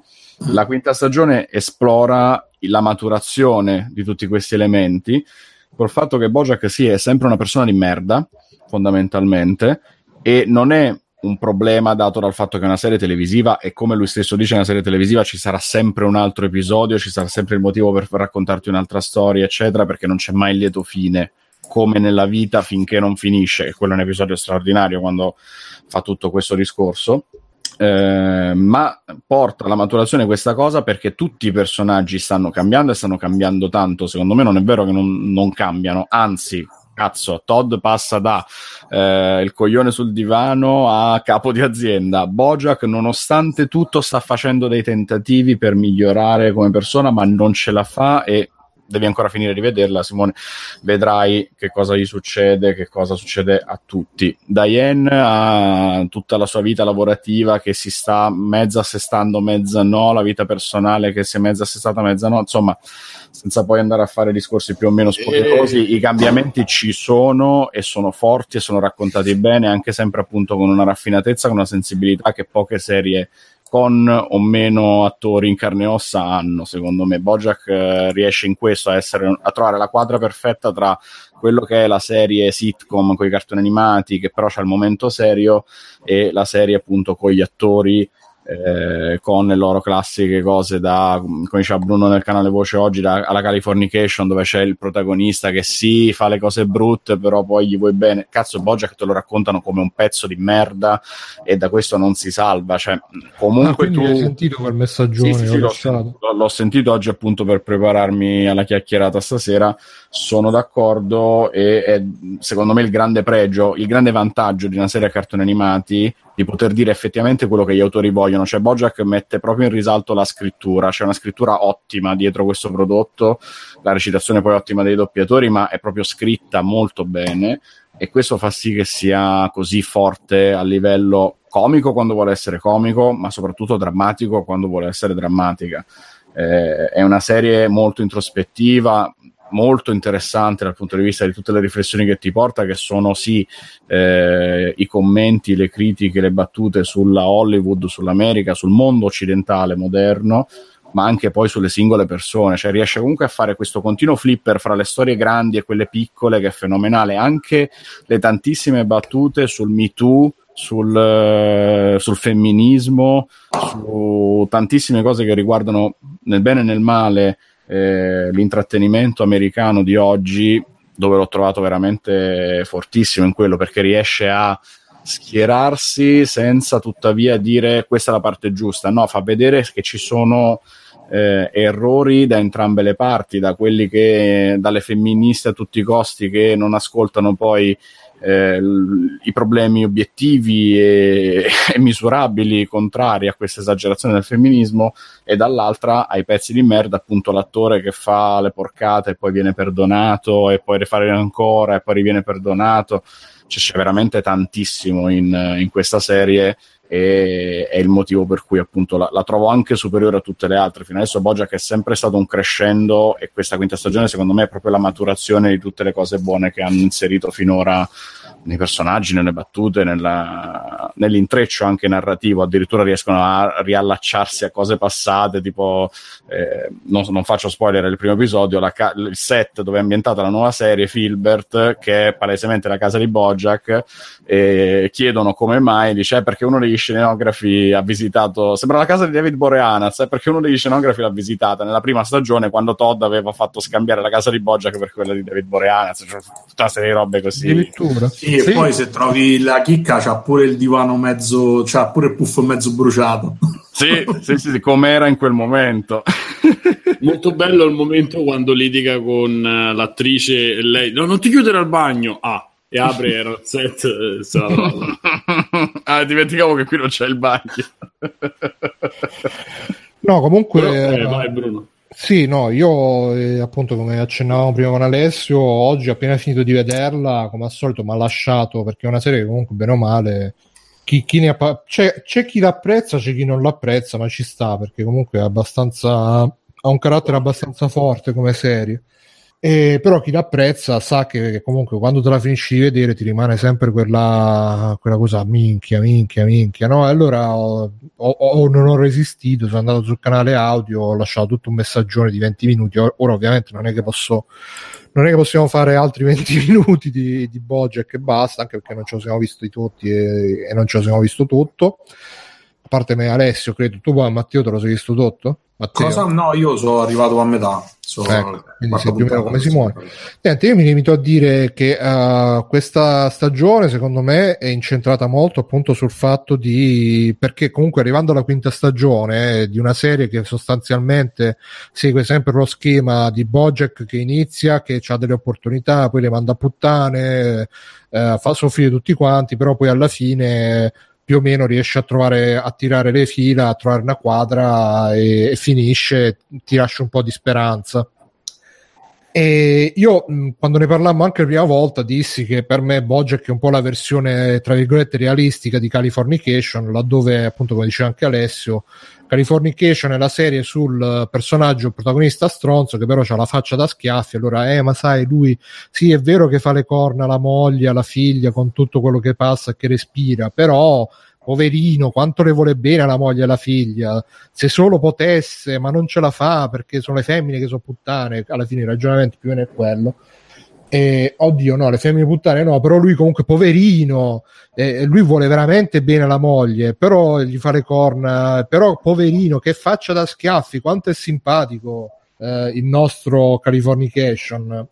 il nostro California. Sì, e invece Bojack eh, no, Bojack eh, è una faccia da schiaffi, però poi alla fine ti fa vedere anche che la faccia da schiaffi sa essere veramente stronzo, veramente spiacevole e quindi te la te lo diciamo ti, ti fa vedere eh, non, non te lo idolizza come personaggio. Però dopo quattro stagioni che alla fine fa sempre uh, ah sono stronzo però poi alla fine c'è il cuore d'oro sono stronzo ma alla fine c'è il cuore d'oro c'è il cuore d'oro ma alla fine sono stronzo però c'ho sempre il cuore d'oro alla fine stava diventando pure lui il personaggio sì va bene stronzo però c'è il cuore d'oro la faccia da schiaffi è bravo Bojack. E in questa puntata probabilmente hanno voluto, in questa puntata, in questa stagione, probabilmente hanno voluto un po' mettere i puntini sulle i da questo punto di vista perché uh, l'affrontano sta cosa di dire vabbè ormai tu dici sempre che vuoi cambiare, vuoi cambiare, poi alla fine non cambia un cazzo e che è anche un meta discorso rispetto alla serie stessa perché uh, dopo quattro stagioni cambia, cambia, cambia, non cambia mai un cazzo e quindi una, una stagione che un po' affronta il tema del cambiamento da, per me uh, quello che ci ho letto io è il tema anche del tempo che passa che è un po' suggerito dal fatto che questa serie nuova a cui Bojack sta lavorando è una serie prodotta da un sito che ti dice il tempo, ti dice l'orario, che può sembrare una stronzata, ma poi alla fine se uno ci pensa è anche significativo da quel punto di vista. E quindi poi al di là di quello che, che tocca, come hanno già detto gli altri, c'è una scrittura veramente, mh, mm, a parte appunto il fatto di riprendere robe che magari venivano accennate da una parte e poi vengono riprese da un'altra, e tutto quanto c'è proprio una, una raffinatezza, una, un, un, non spararti in faccia quello che vuole dirtelo, quello che ti vuole dire, ma dirtelo in maniera un po' più sottile, un po' più sfumata. Eh, eh, bravo, sì, hanno la capacità di non scadere mai nel patetico, nella cosa. Quando c'è il momento drammatico, non è quel drammatico da soppopera da piangere o da, da fiction Rai, eccetera. Eh, eh, no, Simo, no complice anche il fatto che i personaggi sono disegnati, secondo me riesce sempre a non scadere mai, è sempre misurato. E quindi niente, io la consiglio come al solito. Probabilmente non è a livello di. Probabilmente a me la, la serie che è piaciuta di più è stata la, la stagione che è piaciuta di più è stata la terza o anche la qua. Questa, secondo me, come qualità qualità media è sempre alta, però forse non è a livello delle stagioni precedenti, anche perché appunto dopo quattro stagioni comincia anche a un po' a sentire un po' di stanca, però se la sono giocata secondo me in maniera intelligente dal punto di vista dei temi che hanno voluto affrontare, da come li hanno voluti affrontare. E non so, Matteo, vuoi aggiungere tu qualcosa? Poi andiamo avanti. Ma io avete detto praticamente tutto. Aggiungerei solo una cosa: che secondo me il fatto che sostanzialmente eh, sono cinque stagioni che praticamente vediamo il protagonista che prova a cambiare ma non ci riesce, è un po' la normalità, no? Perché poi nessuno riesce a essere totalmente diverso da quello che è. Quindi al di là del, di tutti i, i, discorsi che avete fatto che ci stanno, eh, cioè secondo me il fatto che Bojack continui costantemente a cercare di migliorarsi, a cercare di avere l'accettazione da parte delle persone, a farsi riconoscere come una persona buona, che cosa che in realtà non è, e diciamo più un tratto del personaggio, più un tratto caratteriale che un qualcosa che eh, in qualche modo che potrà cambiare. Cioè, non credo mai sarà una serie che finirà dove a un certo punto Bojack diventa bravo o comunque diventa eh, no, ma infatti, che lui rimpiange. Infatti, tu adesso non l'hai finito di vedere, però secondo me da questo punto di vista c'è un alla fine della serie c'è un, un, un passo in avanti. No, no, ma passi in avanti ne fa, però li fa in, nel realismo di una persona che comunque ha dei limiti. Mo io non ho finito di vedere questa serie, però anche nelle serie precedenti lui dei piccoli passi in avanti li fa. Però comunque, poi ricordiamoci sempre che ha sempre avuto questo andamento eh, sinusoidale, no? che sembra sempre, alcune serie finiscono che sembra che lui ha risolto i suoi problemi, altre in cui eh, in qualche modo è arrivata una specie di pace interiore, poi invece scopriamo che in realtà è tutto molto transitorio nel suo modo di essere. Sì, perché poi lo dicono anche loro stessi. Alla fine è molto metareferenziale come, come stagione, perché lo dicono anche loro stessi col discorso appunto delle, che dice anche Alessio delle, delle sitcom che devono sempre avere problemi perché altrimenti se non ci sono problemi eccetera eccetera ma alla fine anche la vita.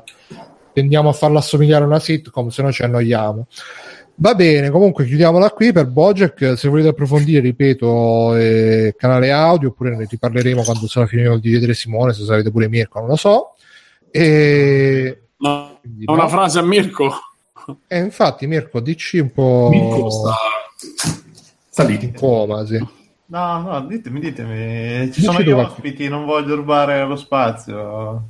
Eh dai, comunque non ne hai parlato, facci tu. Vabbè, già lo sto rubando io. Dai, dai, vi faccio un paio di extra credit rapidi. Allora, visto- Ma perché Bojack non l'ha visto Mirko? No, io ho visto Eh, i no. primi due e Ah. que- quell'animazione lì mi ha distrutto. Ok, ok, scusa, scusa. No, vabbè, ma non...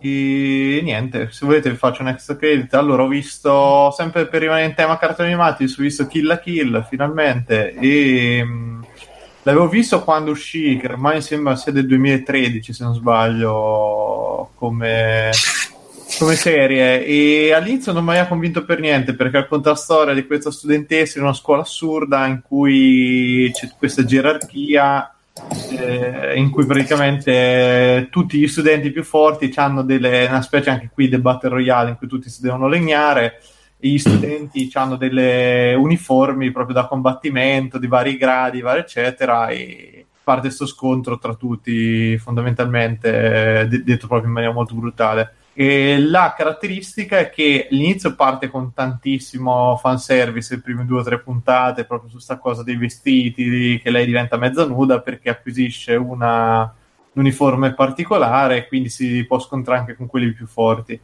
E però la caratteristica è che in realtà da- dalla seconda in poi prende proprio un ritmo molto molto buono e soprattutto a me quello che è piaciuto molto è che le puntate non hanno il classico schema alla giapponese in cui chiacchierano, chiacchierano, chiacchiere e poi tre minuti di combattimento, che ad esempio è l- la struttura precisa di Darling in the Franks e di altre serie uscite ultimamente, mentre lì eh, riesce a giocare molto sul ritmo, molto sulle situazioni che succedono, sui combattimenti, anche ogni tanto c'è il colpo di scena, diciamo, e poi fondamentalmente alla fine è, diventa proprio tale che ricalca perfettamente in tutto Gurren Lagann, che è una delle mie serie preferite. Mm.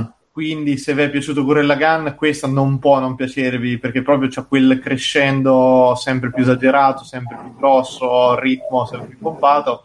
Non raggiunge i livelli di Gurren Lagann, però è una gran eh, bella serie anche questa, proprio perché è divertente. C'è l'escalation proprio che c'è durante la storia viene abbastanza incollato ed è divertente i personaggi che ci sono. Poi qua e là ci buttano anche un paio di riflessioni molto superficiali perché fondamentalmente rimane comunque un anime d'azione e sul discorso proprio dei vestiti, il ruolo che ricoprono, c'è un colpo di scena, il ribaltamento a metà, però vi dico, è tale quale a Gurren Lagann, quindi se vi è piaciuta quella, questa difficilmente non vi piacerà come. Non so se qualcun altro l'ha vista qua in mezzo. Ah, io ho provato a vedere la primissima puntata, ho visto i primi 5 minuti, poi mi sono rotto i coglioni, però poi... Anche a me ha fatto quell'effetto, però ti giuro, do- dopo cambia completamente, diventa molto più divertente con sti Tipo un JRPG. Eh sì, vabbè, l- lo schema è sempre quello, no? Arriva il cattivo fortissimo, dobbiamo vedere come tecniche segrete, una volta magari per, però è abbastanza ritmato. A me per i 25 episodi, mi sembra siano 24, non mi ha annoiato. C'è verso la fine un po' di cercare di mescolare carte che non è poi così tanto necessario, però po- comunque è gestito in maniera abbastanza divertente. E poi mi sono visto eh, sulla mia pelle che è il film che è uscito adesso, presentato a Venezia, ma prodotto da Netflix e anche distribuito in qualche cinema sul caso Cookie.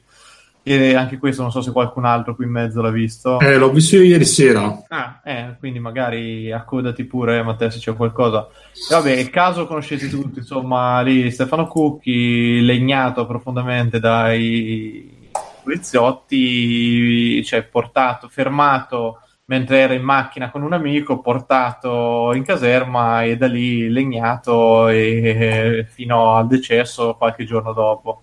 E allora a me il film è piaciuto molto, soprattutto perché è un film che non, eh, non prende, innanzitutto non prende delle parti, non è, e riesce a metterti sempre quel dubbio di un pochino tutta la faccenda, non è che c'è un punto di vista, non lo martirizza, che è quello che io avevo molto molto paura quando vedo questi generi di film, è di ritrovarci un martire, invece in realtà viene descritto bene come una persona con dei difetti raccontati molto bene dalla situazione che dai dialoghi in cui appaiono i genitori che appariranno veramente per 5 minuti di tanto nel film.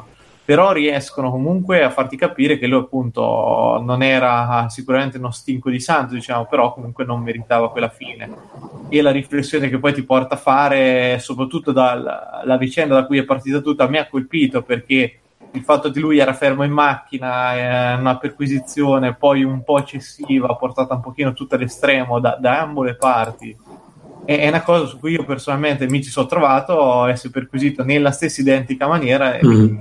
alla fine ho detto cazzo, però io eh, semplicemente sono stato più fortunato di lui, cioè perché alla fine non è giusto che uno per una cazzata del genere o per una risposta data male venga trattato in quella maniera. E, e di cazzo è molto brutto come, come diciamo dubbio che uno si possa fare mentre guarda un film del genere eh, o dire che cazzo la, la tua vita dipende dal gesto di un, un, atto di fortuna, cioè un atto di gentilezza oppure dalla dal fatto che una persona che sta facendo il suo lavoro, che magari è anche esasperata e tutto, da averci magari continuamente a che fare con persone di un certo tipo, eh, esageri. Ed è a me quello proprio che è piaciuto del film.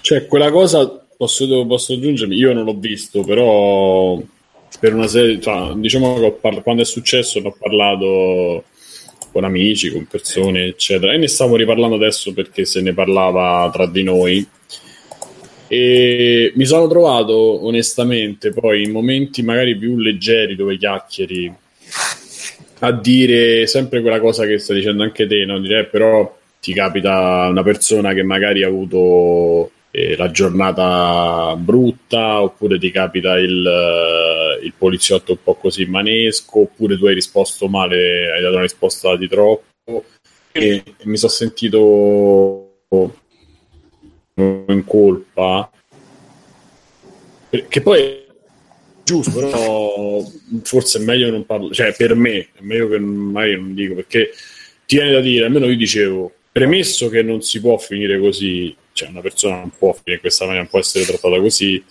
però magari lui era così, così e così. E questa frase purtroppo rischia, secondo me, di scivolare nel giustificare, non giustificare, però non so se, se mi spiego, nel capire un po', sì, ma si poteva... No, non può succedere mai una cosa del genere. No, ma non deve, non deve, ma quello è chiaro, è eh, che non deve succedere, perché te ti, è la, la, prima cosa che ti domandi proprio dall'inizio alla fine del film e dici ok, potevi avere tutti i difetti di questo mondo, essere un testa di cazzo, quello che ti pare, eh, aver risposto male, ma nessuno dovrebbe finire in quella maniera, però il film secondo me è bello perché poi analizza, a parte che c'ha un bel ritmo nonostante poi sia un fatto di cronaca anche abbastanza tra virgolette semplice nella, nella, nella banalità in cui è successo tutto, però poi c'è il punto di vista dei dottori, de, c'è anche il, molto bello per il, il, momento, sembra quasi il Conte di Montecristo, quasi per assurdo, in cui lui parla con un altro, eh, quando è detenuto, parla con un altro che noi non lo vediamo mai, sta altro detenuto, si sente la voce che gli, fa, gli racconta, gli spiega come funziona, capisci per cui è dentro, quindi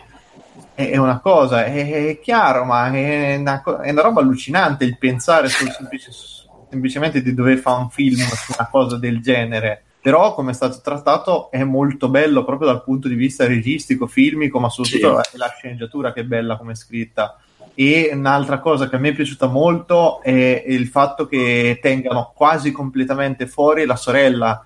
E che io eh, ti dico, mi sono seguito, eh, c'è anche un, mi sembra un paio di puntate di un giorno in pretura e si vede che ovviamente loro l'hanno studiato ma in, man- proprio in maniera dettagliatissima tutto il processo e tutto eh, per scegliere i momenti da rappresentare, dare una certa regia. Però ormai la sorella, come la Perritti, la madre di Carlo Giuliani, sono diventate loro la memoria storica di certi avvenimenti. Sì. Ed è sempre una visione parziale perché è tuo fratello, tuo figlio che ci è rimasto secco E invece a me è piaciuto tantissimo perché non, c'è, non ci sono nel racconto se non in due minuti in cui dice ok prendo un attimino i genitori sconvolti e lei rimane un pochino più fredda, più lucida e dice ok adesso ci parlo io, insomma lei deve parlare con me eccetera. E a me è piaciuto tantissimo questa scelta qui perché è una scelta giusta perché alla fine diventa quasi un documentario, quasi documentaristica la faccenda. E, e riesce a rappresentare, cioè tu è quello che a me ha colpito del film, che, che non è un capolavoro, però è un gran bel film secondo me, è proprio quello che non patteggi né per l'uno né per l'altro, ma li capisci entrambi. Ed è difficilissima sta cosa, perché poi c'è comunque del torto da una parte e dall'altra. Da una parte c'è un ragazzo con delle grosse fragilità, con una, una psiche piuttosto debole, con dei trascorsi criminali comunque, perché non ne possono essere leggeri quanto ti pare, ma comunque non erano stinco di santo. E dall'altra parte sono delle persone che fanno un lavoro logorante che tutti i giorni si trovano con personaggi simili. Poi ti dico, non è giusto la fine che abbia fatto, sia chiaro, è una denuncia che non deve, che non deve risuccedere una roba del genere. Però parlando del film, secondo me è un gran, gran bel film.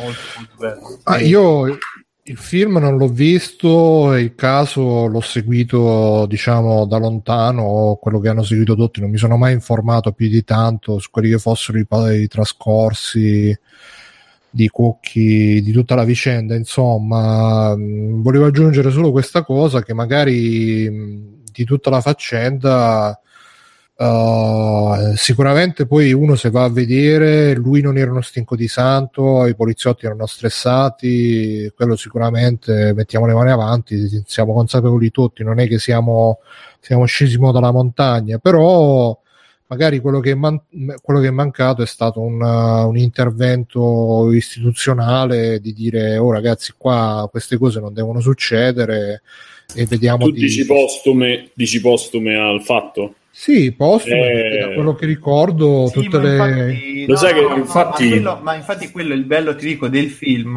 eh, come ti dicevo, è che racconta il momento, cioè racconta dal momento in cui lui viene fermato in macchina al momento in cui muore. Non c'è né post né eh, tanto spazio per eh, congetture, per tu, perché è chiaro, il caso è stato comple- complessissimo. l'imbarazzo era enorme Ma sì, ma No, lì ma diciamo- il no, problema è che è stato che comunque, ehm, ripeto, al di là del film, che ho capito com'è, e sicuramente me lo vedrò anch'io, il problema è che quando succedono queste cose nessuno, eh, da, da un punto di vista istituzionale, dice chiaramente...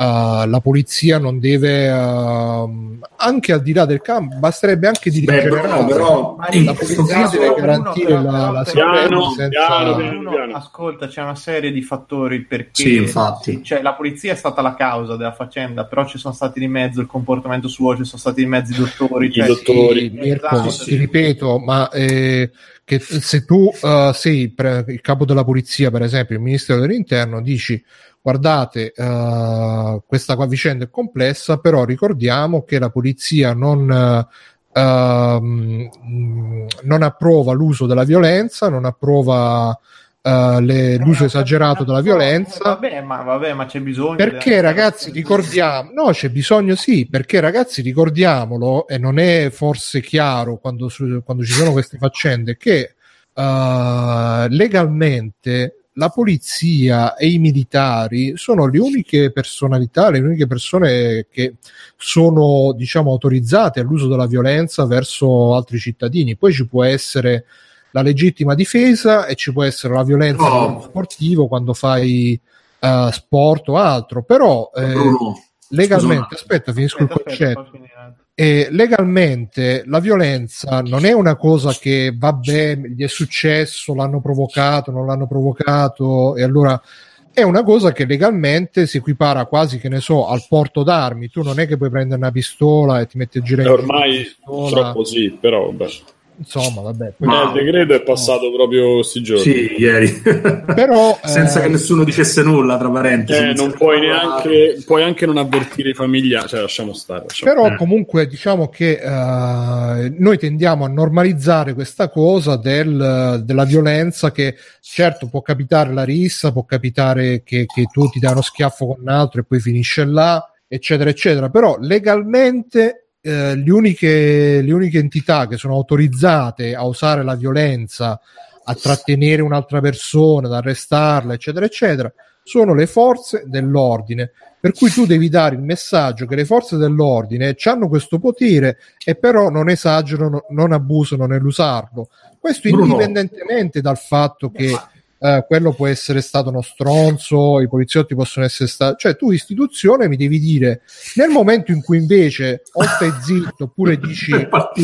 No, no, aspetta, ho finito. Nel momento in cui invece o stai zitto oppure in un certo senso proteggi la- i poliziotti sottolineando che sono stressati, che è difficile tutto quanto, tu dai il messaggio che queste situazioni possono capitare, che secondo me è un messaggio sbagliatissimo. Tu devi dire sì, può capitare, però la regola è un'altra. Vabbè, ma cioè, boh, a me No, quello una è- Matteo. sensazione assurda, cioè, perché poi comunque mi sembra che ci siano state dichiarazioni, stiamo indagando e verranno presi provvedimenti sui colpevoli, ovviamente. Beh, da quel punto di vista c'è state, adesso non mi ricordo com'è finita la faccenda, se ci sono state delle Fal- condanne, chi era coinvolto, cioè, il processo non mi ricordo com'è finito, sinceramente. Sa che sono stati tutti assolti. No, allora, no, mh, no, scusate eh. ragazzi, posso dire la mia? Sì, sì, vai, vai. dai, poi vediamo. andiamo. Allora, eh, è chiaro che specialmente in questi anni c'è una tendenza a normalizzare, no?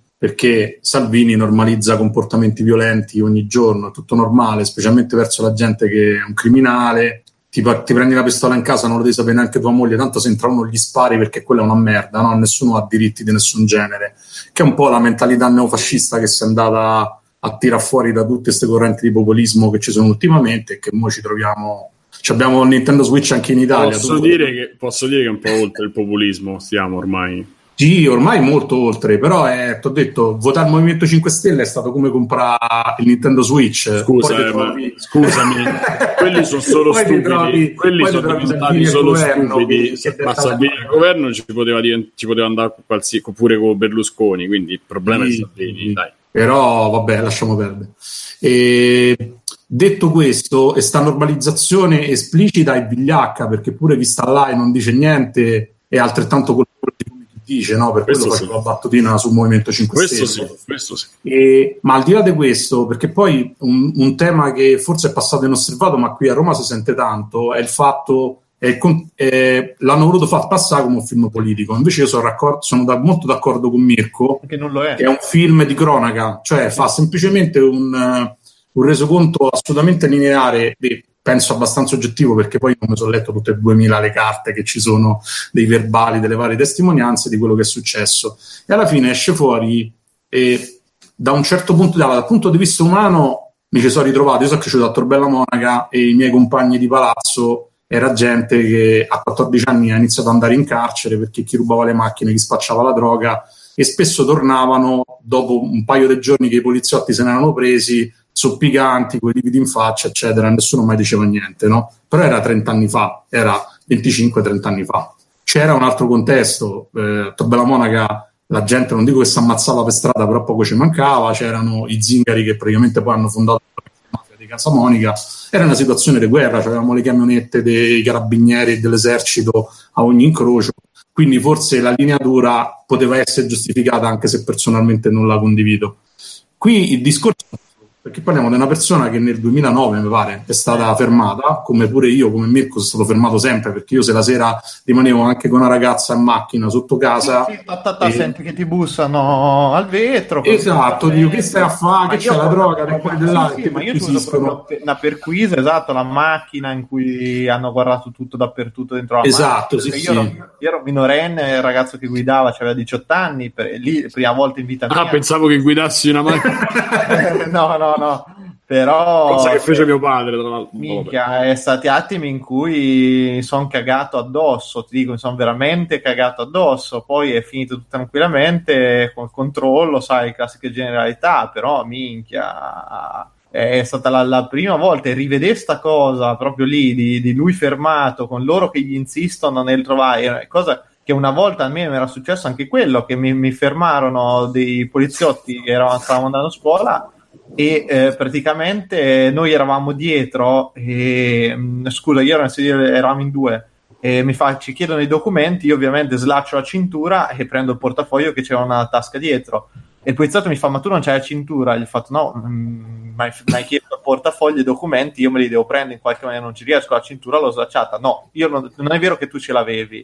E io dopo lì è cominciato a partire un botta risposta in cui io insistevo che ce l'avevo, lui si incazzava mettendo che non ce l'avevo e un bordello, cioè è andata bene perché grazie a Dio loro avevano messo la macchina davanti a un garage, uno doveva uscire e quindi questo vabbè ragazzi andate via, tutto a posto, però è durato quasi 5 minuti in cui uno insisteva una cosa, questo si incazzava sempre di più perché diceva no non è vero che ce l'hai, non mi prende per il culo, io ti dico ma non c'ho... Eh, Posso dire che anche prima di Cucchi io certo, ho sempre avuto, quando mi hanno fermato ho sempre avuto paura a me hanno fermato solo diciamo quei mitra una vo- ma hanno sempre fermato a me però così allora, con, tu una, aspetta con i mitra nel senso una sventa mitra, di, no hanno fatto il posto di blocco come, come si deve col mitra poi, tra l'altro, io per tutta una serie di questioni sono andato avanti, loro avevano fatto scelto di fermarmi, ma lasciamo stare.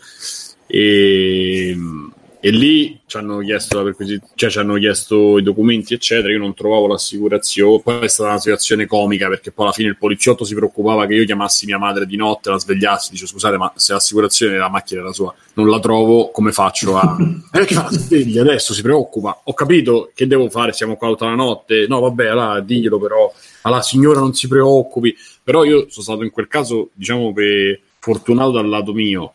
Accanto a me c'era un mio amico che si è ritrovato il mitra in faccia, con tutto che eh, era sempre un po' così la cosa, però io ci ho sempre avuto paura quando mi hanno fermato le guardie, a prescindere da quello che è successo a Cucchi, perché comunque è risaputo che trovi il matto che fa l'abuso di potere. E finché, come diceva Matteo, con tutto che non si, non si deve giustificare, però con, finché in maniera pat- paterna, uno prende un quattordicenne che sta su una cattiva strada, se lo porta in questura, gli dà uno schiaffone, lo rimette fuori, cioè lo fa solo spaventare, che è sbagliato. Però 30 no, anni ma io fa... ragazzi ho conosciuto padri di famiglia che chiamavano, sapevano che i figli si facevano le canne o cominciavano a prendere dei giri un po' particolari, chiamavano l'amico sbirro e gli dicevano ascolta, mio figlio stasera è qui, vai un po', pensaci, fammi un favore, facci un attimo e vai, dagli una bella spaurita, capito? E no, è... vabbè, ma quello è, diciamo, lo fanno con altro spirito sì, e esatto, lo fanno, esatto, anche, maniera, cioè, lo fanno anche, molto volentieri, eh? cioè, no, nel esatto, senso... quello, cioè, sì, sì, infatti, cioè, però se te ci pensi... Anche però il confine è labile. Esatto, sì. no, ma, ma, soprattutto è in illegalità, cioè, lo, questi, perché comunque te magari becchi il figlio del tuo amico che ha della droga e della roba e dici, vabbè, buttala via per sto giro, però se dovessi fare il vero poliziotto lo prendi e lo porti in caserma e dopo... sì però non per quello lo, lo massacri no, botte no ma certo ma quello non esiste ma su questo sono d'accordo con Bruno cioè non deve esistere una roba del genere però il riconosce che cioè per fortuna adesso da un certo punto di vista secondo me cioè, queste situazioni qui non sono la maggioranza, eh, il matto lo trovi dappertutto, è molto più grave se stiamo a pensare all'abuso di potere di robe, quello che è successo alla Diaz, robe del genere, quello è grave in cui l'intero... siamo proprio, sì, sì. Beh, ricordiamoci che il film no. finisce dicendo che di abusi muoiono circa 170 persone l'anno in carcere, che non che è non poco. Eh no, non sono pochi. Poi vabbè, lì c'è stato un mondo molto più complesso perché sì, poi il carcere però esatto, secondo quelli... me non è, non è questo discorso qui, cioè non... No, a me l'altra cosa che mi ha colpito del film è che fanno vedere una cosa molto tipica dei ragazzi di Borgata. film, non de... di tutto quello che c'è intorno, perché sennò non finiamo più. no, no, no eh, specie di come si chiama eh, dei, dei, ragazzi del Borgata è proprio come si comporta lui, no? Questa umertà, questo sì. chiudersi in se stesso tutte le volte che qualcuno gli tende una mano per dargli una mano, eh, che è un comportamento pure quello tipico de, delle persone del Borgata, in particolare dei ragazzi che hanno una vita problematica. Eh? Pseudo mafioso. Eh, no, no, no, non in quel no, senso, cioè, no, scusami, no, so... è, un, è, un'ingenuità, anzi, è quasi bambinesco a volte il comportamento. Esatto, sì, sì. In certe situazioni, cioè arriva la dottoressa, lui col catetere è messo malissimo e la, la tratta da schifo praticamente e, e loro lì, i dottori, si sono accorti che c'è stato qualcosa di strano, però lui ha un comportamento talmente assurdo fino a che non è a fine, cioè anche lì... No, a me non mi serve niente, lasciatemi in pace, sì, sì. non mi visitate, no, queste cose qua. E poi capisci cioè, che è una tecnica di autodifesa che funziona quando stai in borgata a fare qualcosa che non devi fare non farlo sapere agli altri, no? Quando vieni messo in un altro contesto viene pure fuori quella che è la mancanza di intelligenza sociale che hanno queste persone, no? Cioè, molte persone lo mettono nelle condizioni di dirlo, ma non glielo dicono perché ai fini giudiziari, se il medico che ti visita ti dice che ti hanno menato, in qualche modo te lo sta mettendo in bocca, no? E però lui fa sempre un passo indietro tutte le volte che qualcuno si offre di all'inizio di ricoverarlo subito piuttosto che di fare gli accertamenti medici e quindi poi va a finire come va a finire. E sul tema della normalizzazione ho letto insomma gente un po' spiacevole che, che comunque fa un paragone tipo con Carlo Giuliani, no? E dice vabbè è la stessa storia, alla fine se tu non ti ci metti in certe situazioni queste cose non ti accadono. no. Ragazzi questa è una benemerita stronzata perché e, Mi ricorda cioè, un po' abbiamo tutti la possibilità di fare quello che ci pare, tra cui c'è anche quella di delinquere. C'è sta chi alla fine fa il capo di un'azienda edile e dichiara zero, e c'è sta chi spaccia la droga. E, e le forze dell'ordine devono fare in modo che questo non succeda, ma non per questo devono uccidere le persone o comunque le devono maltrattare. Tanto più non lo devono fare i cittadini. Va bene, allora questo è stato l'angolo free playing per il sociale. E volevo facciamo un altro giro di extra credits, magari con Vittorio e Alessandro, e poi chiudiamo la puntata. Vittorio, Yeah. tu dici che non ce n'avevi extra credits, per quello l'ho nominato. Eh, Eh, no, non ho preparato un cazzo. Starai giocando leggendo. Oh, la prossima, sì, la prossima volta, cioè, mh, vabbè, No, no, ho preparato. mi un- taccio. Quindi, niente, non, vuoi, non vuoi fare un saluto, Vittorio? Vuoi... Tutti quelli dis- che mi conoscono, no, magari dopo il Monopoli, fate fare prima lui. Ok, vai Alessandro, dici. Boh, io c'ho un aneddoto.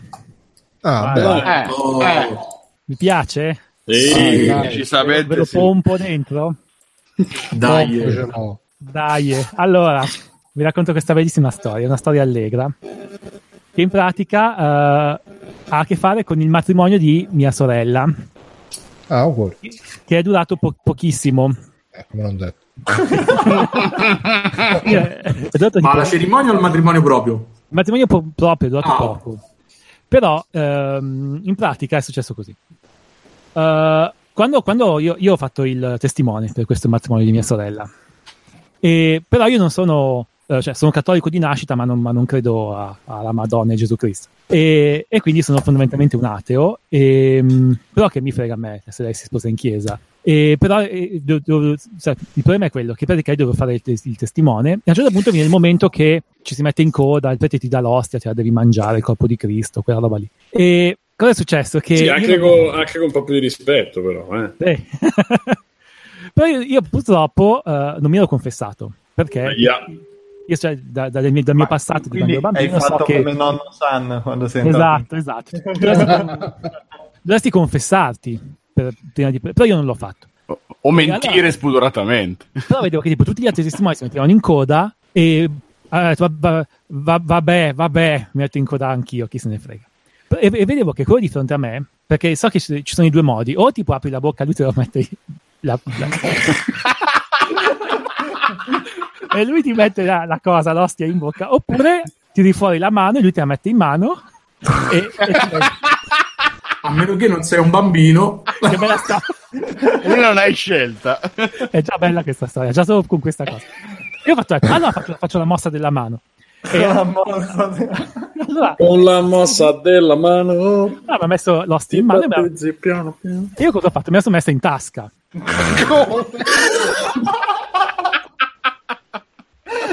Cioè che fino adesso è ri- è riuscito a non essere blasfemo. Me la sono, messa in tasca perché che devo fare? Salutiamo tutti gli amici credenti. eh. Ciao, ciao a tutti. Non voglio offendere nessuno, sinceramente. E, però me la sono messa in tasca. E, e- ho detto, che, che ci faccio con sta cosa? La do ai satanisti? Che ci faccio? E- allora, boh, tutto il giorno mi ha, mi ha sono portata in giro e, non ci ho fatto niente. Tutto il giorno. Poi arrivo a casa, la tiro fuori e dico, boh, sta ostia. Arriva il cane, zam, e se la mangia di testa. e, se la, e se la mangia al volo, al volo, proprio l'ha tirata fuori e zacchete e se l'è mangiata. Ed è successo questo. E poi ho pensato, ma chissà se questa cosa è male. Allora ho cercato su internet e ho scoperto che, che- la cosa che ho fatto è tipo eh, ho, ho offeso la- lo- l'ostia, l'ostia sacra e questa cosa è scomunica automatica. Allora io chiamo il grande inquisitore e qui c'è una... C'è una confessione in diretta. Ma quindi è tipo il modo più veloce per autosbattezzarsi. Vedi, io in questo momento sono scomunicato. Eh, no, Ma per perché colpa del tuo cane, perché se magari l'avessi mangiata Eh sì, te- Scusate, Vittorio, sta cercando di dire qualcosa? No, no, perché io sto guardando un po' così come funziona a livello catechistico, a parte che la scomunica deve essere pronunciata, quindi deve esserci tutto il procedimento fi- finché non dicono Tipo loro che sei Virgando Leviosa, tipo così. Eh no, finché non dicono loro che, che, che sei scomunicato non lo sei. No, comunque si poteva anche fare la comunione senza confessarsi, eh. Ah, sì? Eh, lo so, però sì, io sì.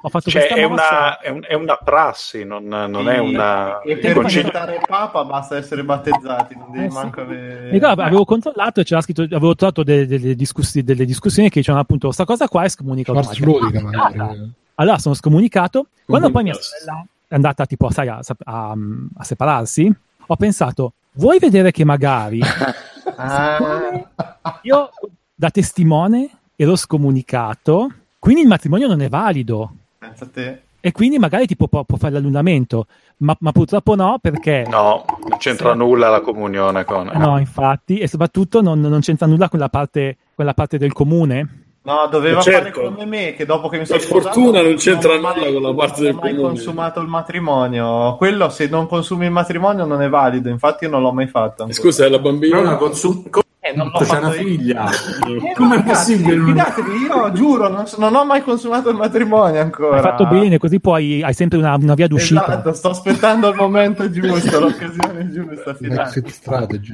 Hai fatto bene. Una panic room. E niente, quindi appunto purtroppo la mia mossa di non, non Ma essere quindi vita a livello giuridico. Lei si è separata però a livello legale, non è che andava a Sacra Rota No, no, se, se, se come separano ridicoli che si sbattezzano. No, no, non è tipo come i, i regnanti che si sono... No, non, eh, Quindi normale, ti- normale cosa. Ti sei fatto... Purtroppo io ho sperato, ma purtroppo non è servito, la mia, la mia spiegazione non ha convinto nessuno. sei Cioè, hai fatto, posso fare questo? non è stato consumato, non ho mangiato l'ostia, tipo una cosa del genere. Se Posso fare questo, questo sfogo verso chi si sbattezza che vuol dire che tu riconosci un'istituzione che quindi è Sono da... assolutamente d'accordo, sì, No? sì. Sì, sì. Ma mi avevano spiegato che c'era una razio, cioè il fatto che lo sbattezzo comporta la cancellazione dai registri. Eh, eh.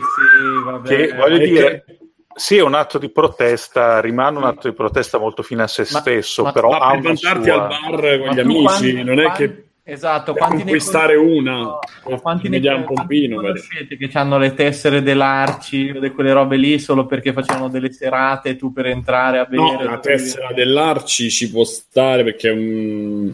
Ah, fine uguale, associazio- ma l'Arci può essere un'associazione ascolta, culturale. Aspetta, Ascolta, qui le associazioni campano di quello, cioè tu vai a vedere uno spettacolo teatrale e ti trovi socio dell'associazione. sì, ma quello, quello è un discorso Aspetta, sulla aspetta, SIAE, è un Eh, discorso... appunto, è per evadere è- le tasse e per fare i numeri, cioè quello, Beh, ma è eh. giusto non pagare la SIAE con quello che ti Sì, che ma ti sì, sì, mo, da noi c'è anche le associazioni sportive che funzionano alla stessa identica maniera. Corso di difesa, e ti iscrivi così per fare il corso gratuito 15 euro, risulti iscritto all'associazione, così loro hanno i numeri che salgono in associazione, gli rientrano i soldi e, tanto Sì, sì, comodità. tutto d'accordo, però non è che tu ti iscrivi a una religione.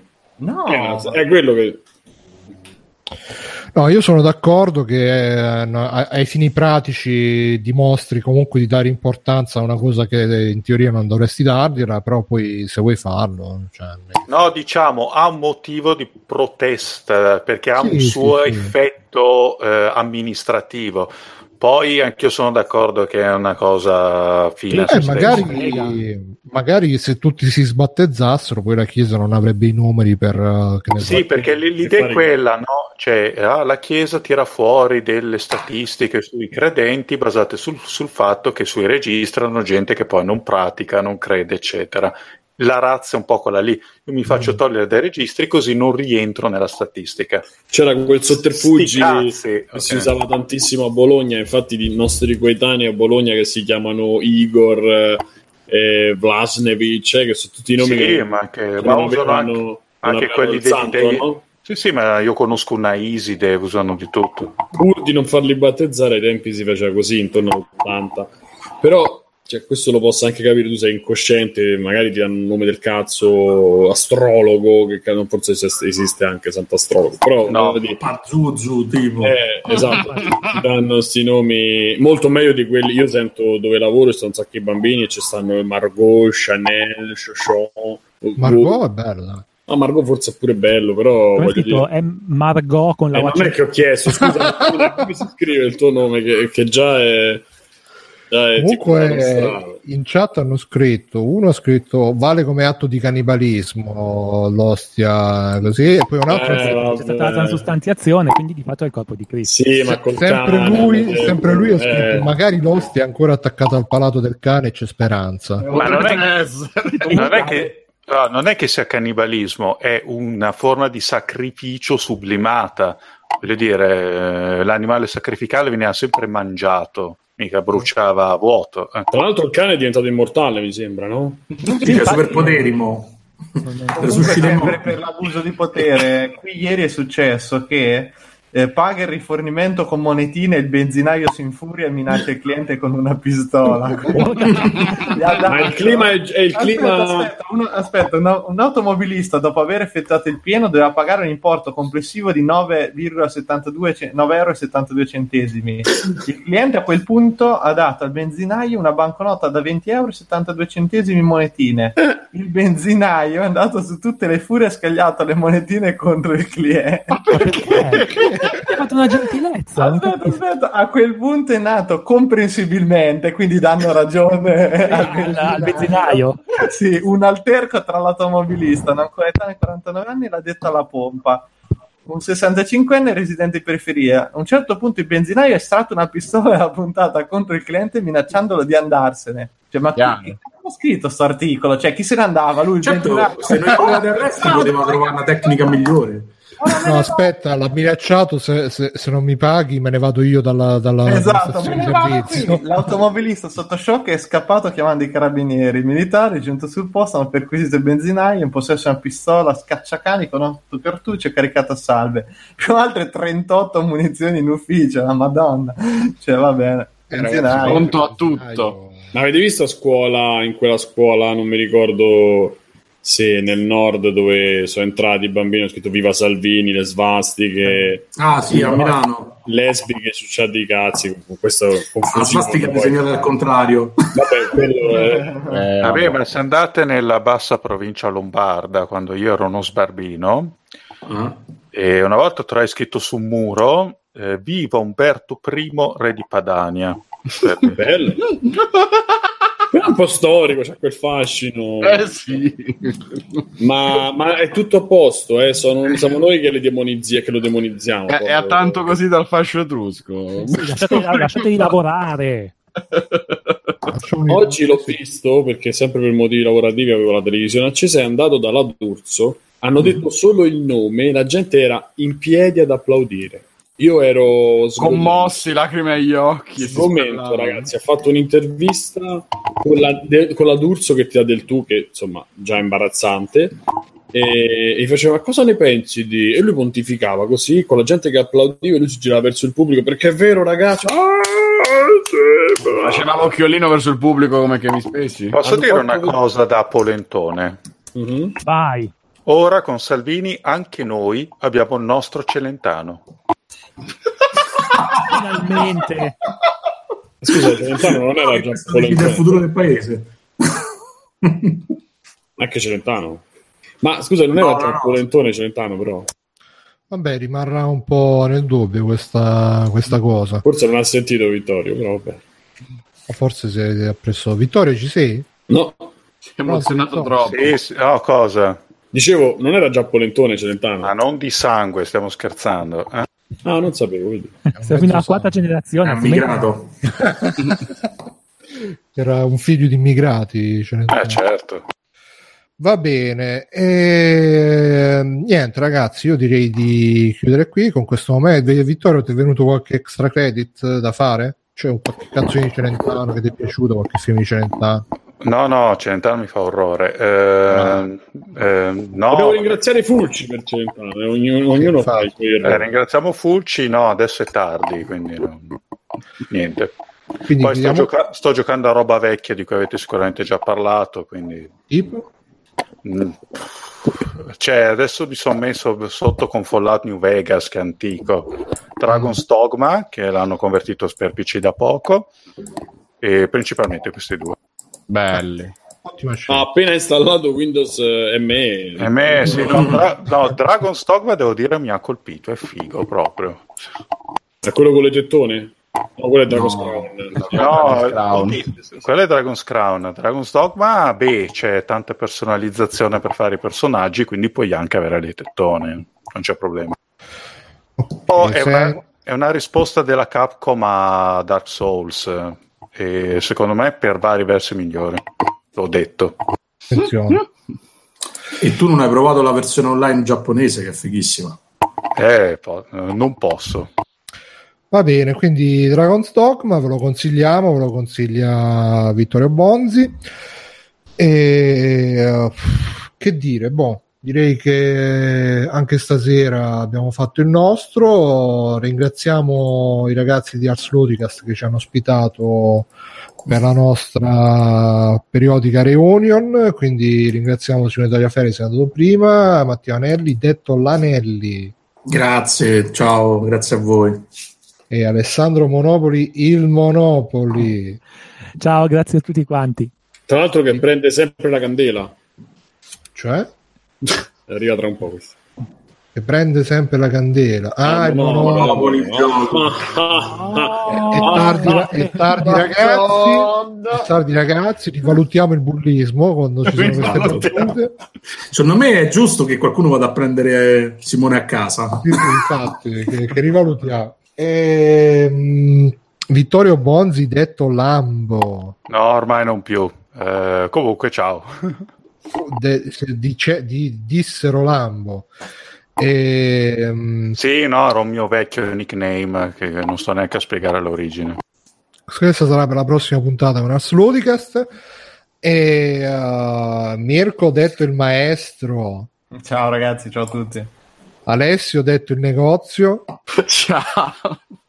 Simone detto il cognome Ciao! E io Bruno detto B ciao a tutti ragazzi grazie di essere stati con noi mi raccomando arsludica.org andate forum freeplane.it eh, andate pure lì ci sentiamo la prossima settimana ciao a tutti fate ciao ciao ciao Ciao. Ciao. Ciao. Ciao! ciao ciao, ciao a tutti Conan, qual è il meglio della vita? Schiacciare i nemici, inseguirli mentre fuggono e ascoltare i lamenti delle femmine. Questo è bene.